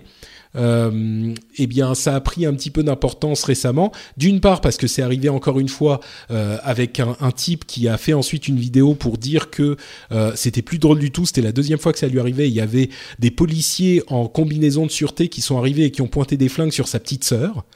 Euh, et d'autre part, il y a un type qui s'est fait condamner, euh, ou qui en passe de se faire condamner pour avoir fait justement ce genre de blague débile. Donc euh, voilà, je voulais juste le mentionner pour que vous connaissiez le terme swatting. Euh, et enfin, euh, le binaural audio et euh, Magic Leap, c'est encore des domaines connexes à la réalité virtuelle qui décidément n'en finit plus d'avoir le vent en poupe. le binaural audio, c'est une technique qui permet d'avoir des enregistrements très réalistes avec un positionnement très très bien conçu euh, en enregistrant en fait avec deux micros qui sont derrière des euh, accessoires qui ont des formes d'oreilles. Euh, et donc en enregistrant avec ces deux micros simplement pas besoin d'avoir un système 5 points ou 7 points ou Dieu sait quoi euh, un enregistrement stéréo permet de replacer de manière spatiale avec vos écouteurs n'importe quoi euh, et c'est pour la VR, c'est particulièrement intéressant pour la réalité virtuelle euh, parce que il y a la, la ben, l'audio est une composante essentielle de la reproduction de la réalité. On n'a pas que de la euh, de la de l'image, mais on a aussi l'audio qui fait quelque chose d'important. Et cette technique de binaural audio qui n'est pas nouvelle est en train de regagner de la de la euh, de la popularité et regardez sur YouTube, cherchez euh, Virtual Barber, le euh, le comment on dit le, le coiffeur virtuel. Euh, vous cherchez sur YouTube Virtual Barber, il y a une démo, il suffit de mettre ses écouteurs, c'est assez intéressant le résultat. Alors j'en ai j'en ai trouvé une qui était vraiment vraiment très sympa, s'appelle The Integr Interrogation Chamber. Ah oui, ça se passe dans une salle de torture et c'est assez saisissant. Ah mon dieu. C'est bah moi je, je d'accord. Bah alors vous avez l'option bisounours qui est le coiffeur et l'option hardcore qui est la torture. R répète le nom du. Euh, alors, je vais le franciser Interrogation Chamber. Interrogation Chamber, très bien. Donc Interrogation Chamber ou euh, Virtual Barber, c'est en binaural audio, B-I-N-A-U-R-A-L audio.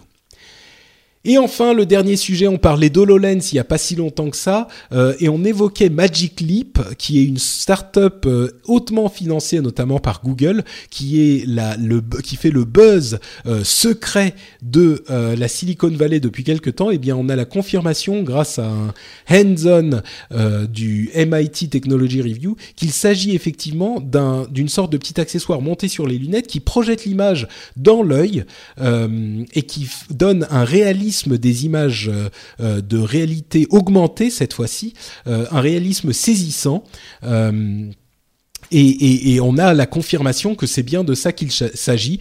Donc, euh, avant même qu'on ait vu les HoloLens de Microsoft, on a déjà ce truc euh, un petit peu bizarre euh, qui projette de l'image dans votre œil, qui arrive également à un moment. La réalité augmentée a elle aussi, comme la réalité virtuelle, de beaux jours devant elle. Bon, écoutez, messieurs, ça fait deux heures euh, qu'on est ensemble à discuter.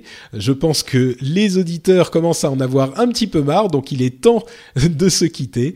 Euh, je vous remercie en tout cas de ces deux heures euh, super sympathiques que vous avez passées avec moi. Comme je le disais, c'est d'autant plus agréable que c'est un vrai contact avec la communauté qui s'est formée autour, de l'émission et des patriotes, des gens qui choisissent vraiment de la soutenir, dont vous êtes aujourd'hui un petit peu les représentants et je suis à chaque fois euh, très agréablement, euh, je vais pas dire surpris, mais euh, je passe un moment super agréable parce que c'est vrai que euh, c'est des sujets que vous maîtrisez, vous avez des avis et des éclairages toujours intéressants.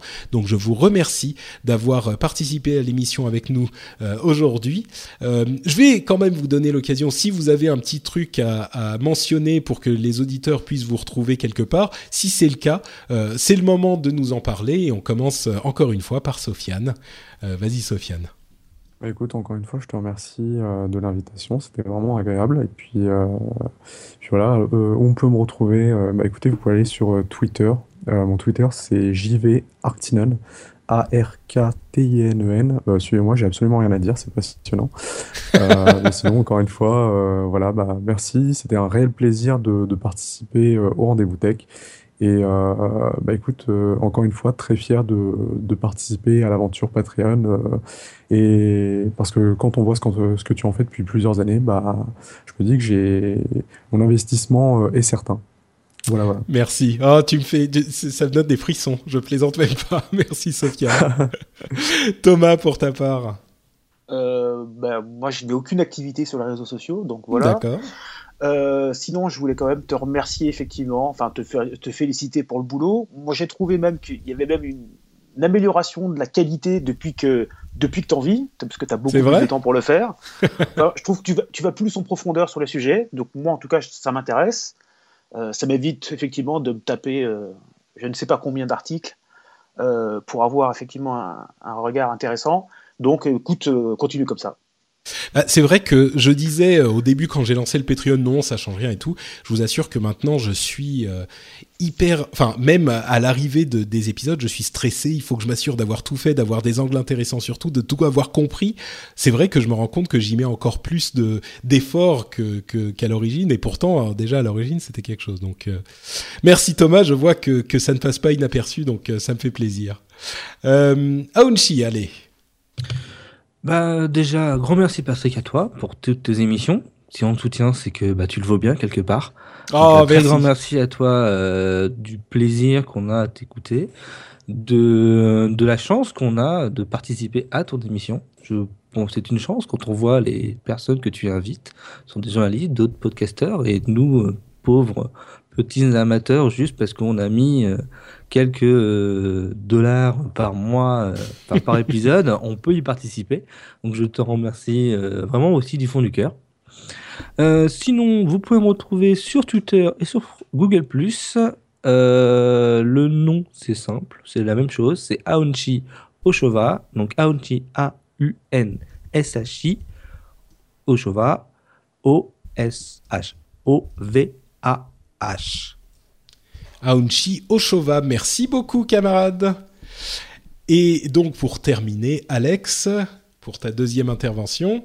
Oui, bah encore merci pour l'invitation. Et c'est toujours un plaisir. Euh, je tweete pas beaucoup et je mets pas grand chose sur Google Plus et les réseaux sociaux. Donc, euh, donc voilà, donc j'ai pas grand chose à dire. Donc euh, je me contente de dire euh, à ma femme que je l'aime. Voilà.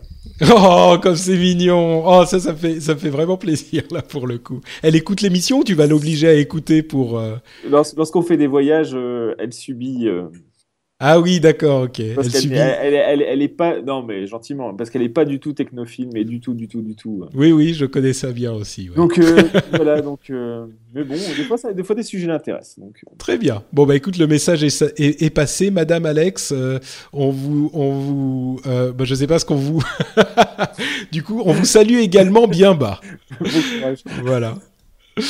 Merci Alex, merci à vous quatre effectivement. Et puis il y a eu tellement de, euh, compliments euh, sur ce que je fais que je vais pas en rajouter pour les patriotes. Euh, je me contenterai de répéter que effectivement ça fait un an, un an passé en votre compagnie, un an passé grâce à vous, d'autant plus depuis quelques mois que c'est mon métier. Donc voilà, un an de vrai bonheur, de vraie émotion grâce à vous. Et j'espère que ça continuera encore pendant plusieurs années. Si vous avez euh, euh, oublié de renouveler votre moyen de paiement sur Patreon, euh, n'hésitez pas à aller le faire. Et puis, si vous vous disiez depuis un an, waouh, un moment, vous pouvez aller le le faire aussi. C'est sur patreon.com slash rdvtech. Vous retrouvez aussi les autres émissions que je produis sur frenchspin.fr parce qu'il n'y a pas que le rendez-vous tech. Si vous appréciez le rendez-vous tech, vous apprécierez peut-être les autres. Donc vous pouvez aller y jeter un coup d'œil. Il y a nom ou un coup d'oreille plutôt. Il y a notamment le rendez-vous jeu qui traite de jeux vidéo euh, que vous pourriez euh, apprécier. Euh, je vous encourage donc à aller le faire sur frenchspin.fr.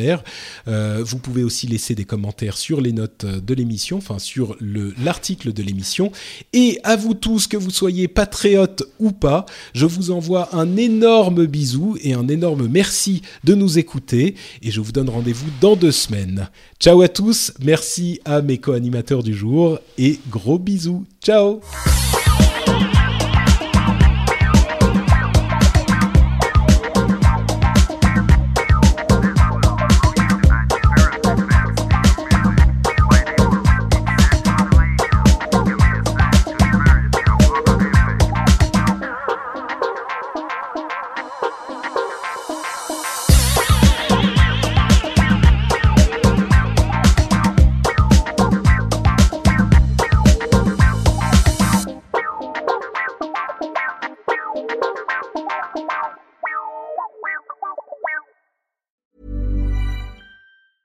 Even on a budget, quality is non-negotiable. That's why Quince is the place to score high-end essentials at 50 to 80% less than similar brands. Get your hands on buttery soft cashmere sweaters from just 60 bucks, Italian leather jackets, and so much more. And the best part about Quince, they exclusively partner with factories committed to safe, ethical, and responsible manufacturing. Elevate your style without the elevated price tag with Quince. Go to quince.com slash upgrade for free shipping and 365-day returns.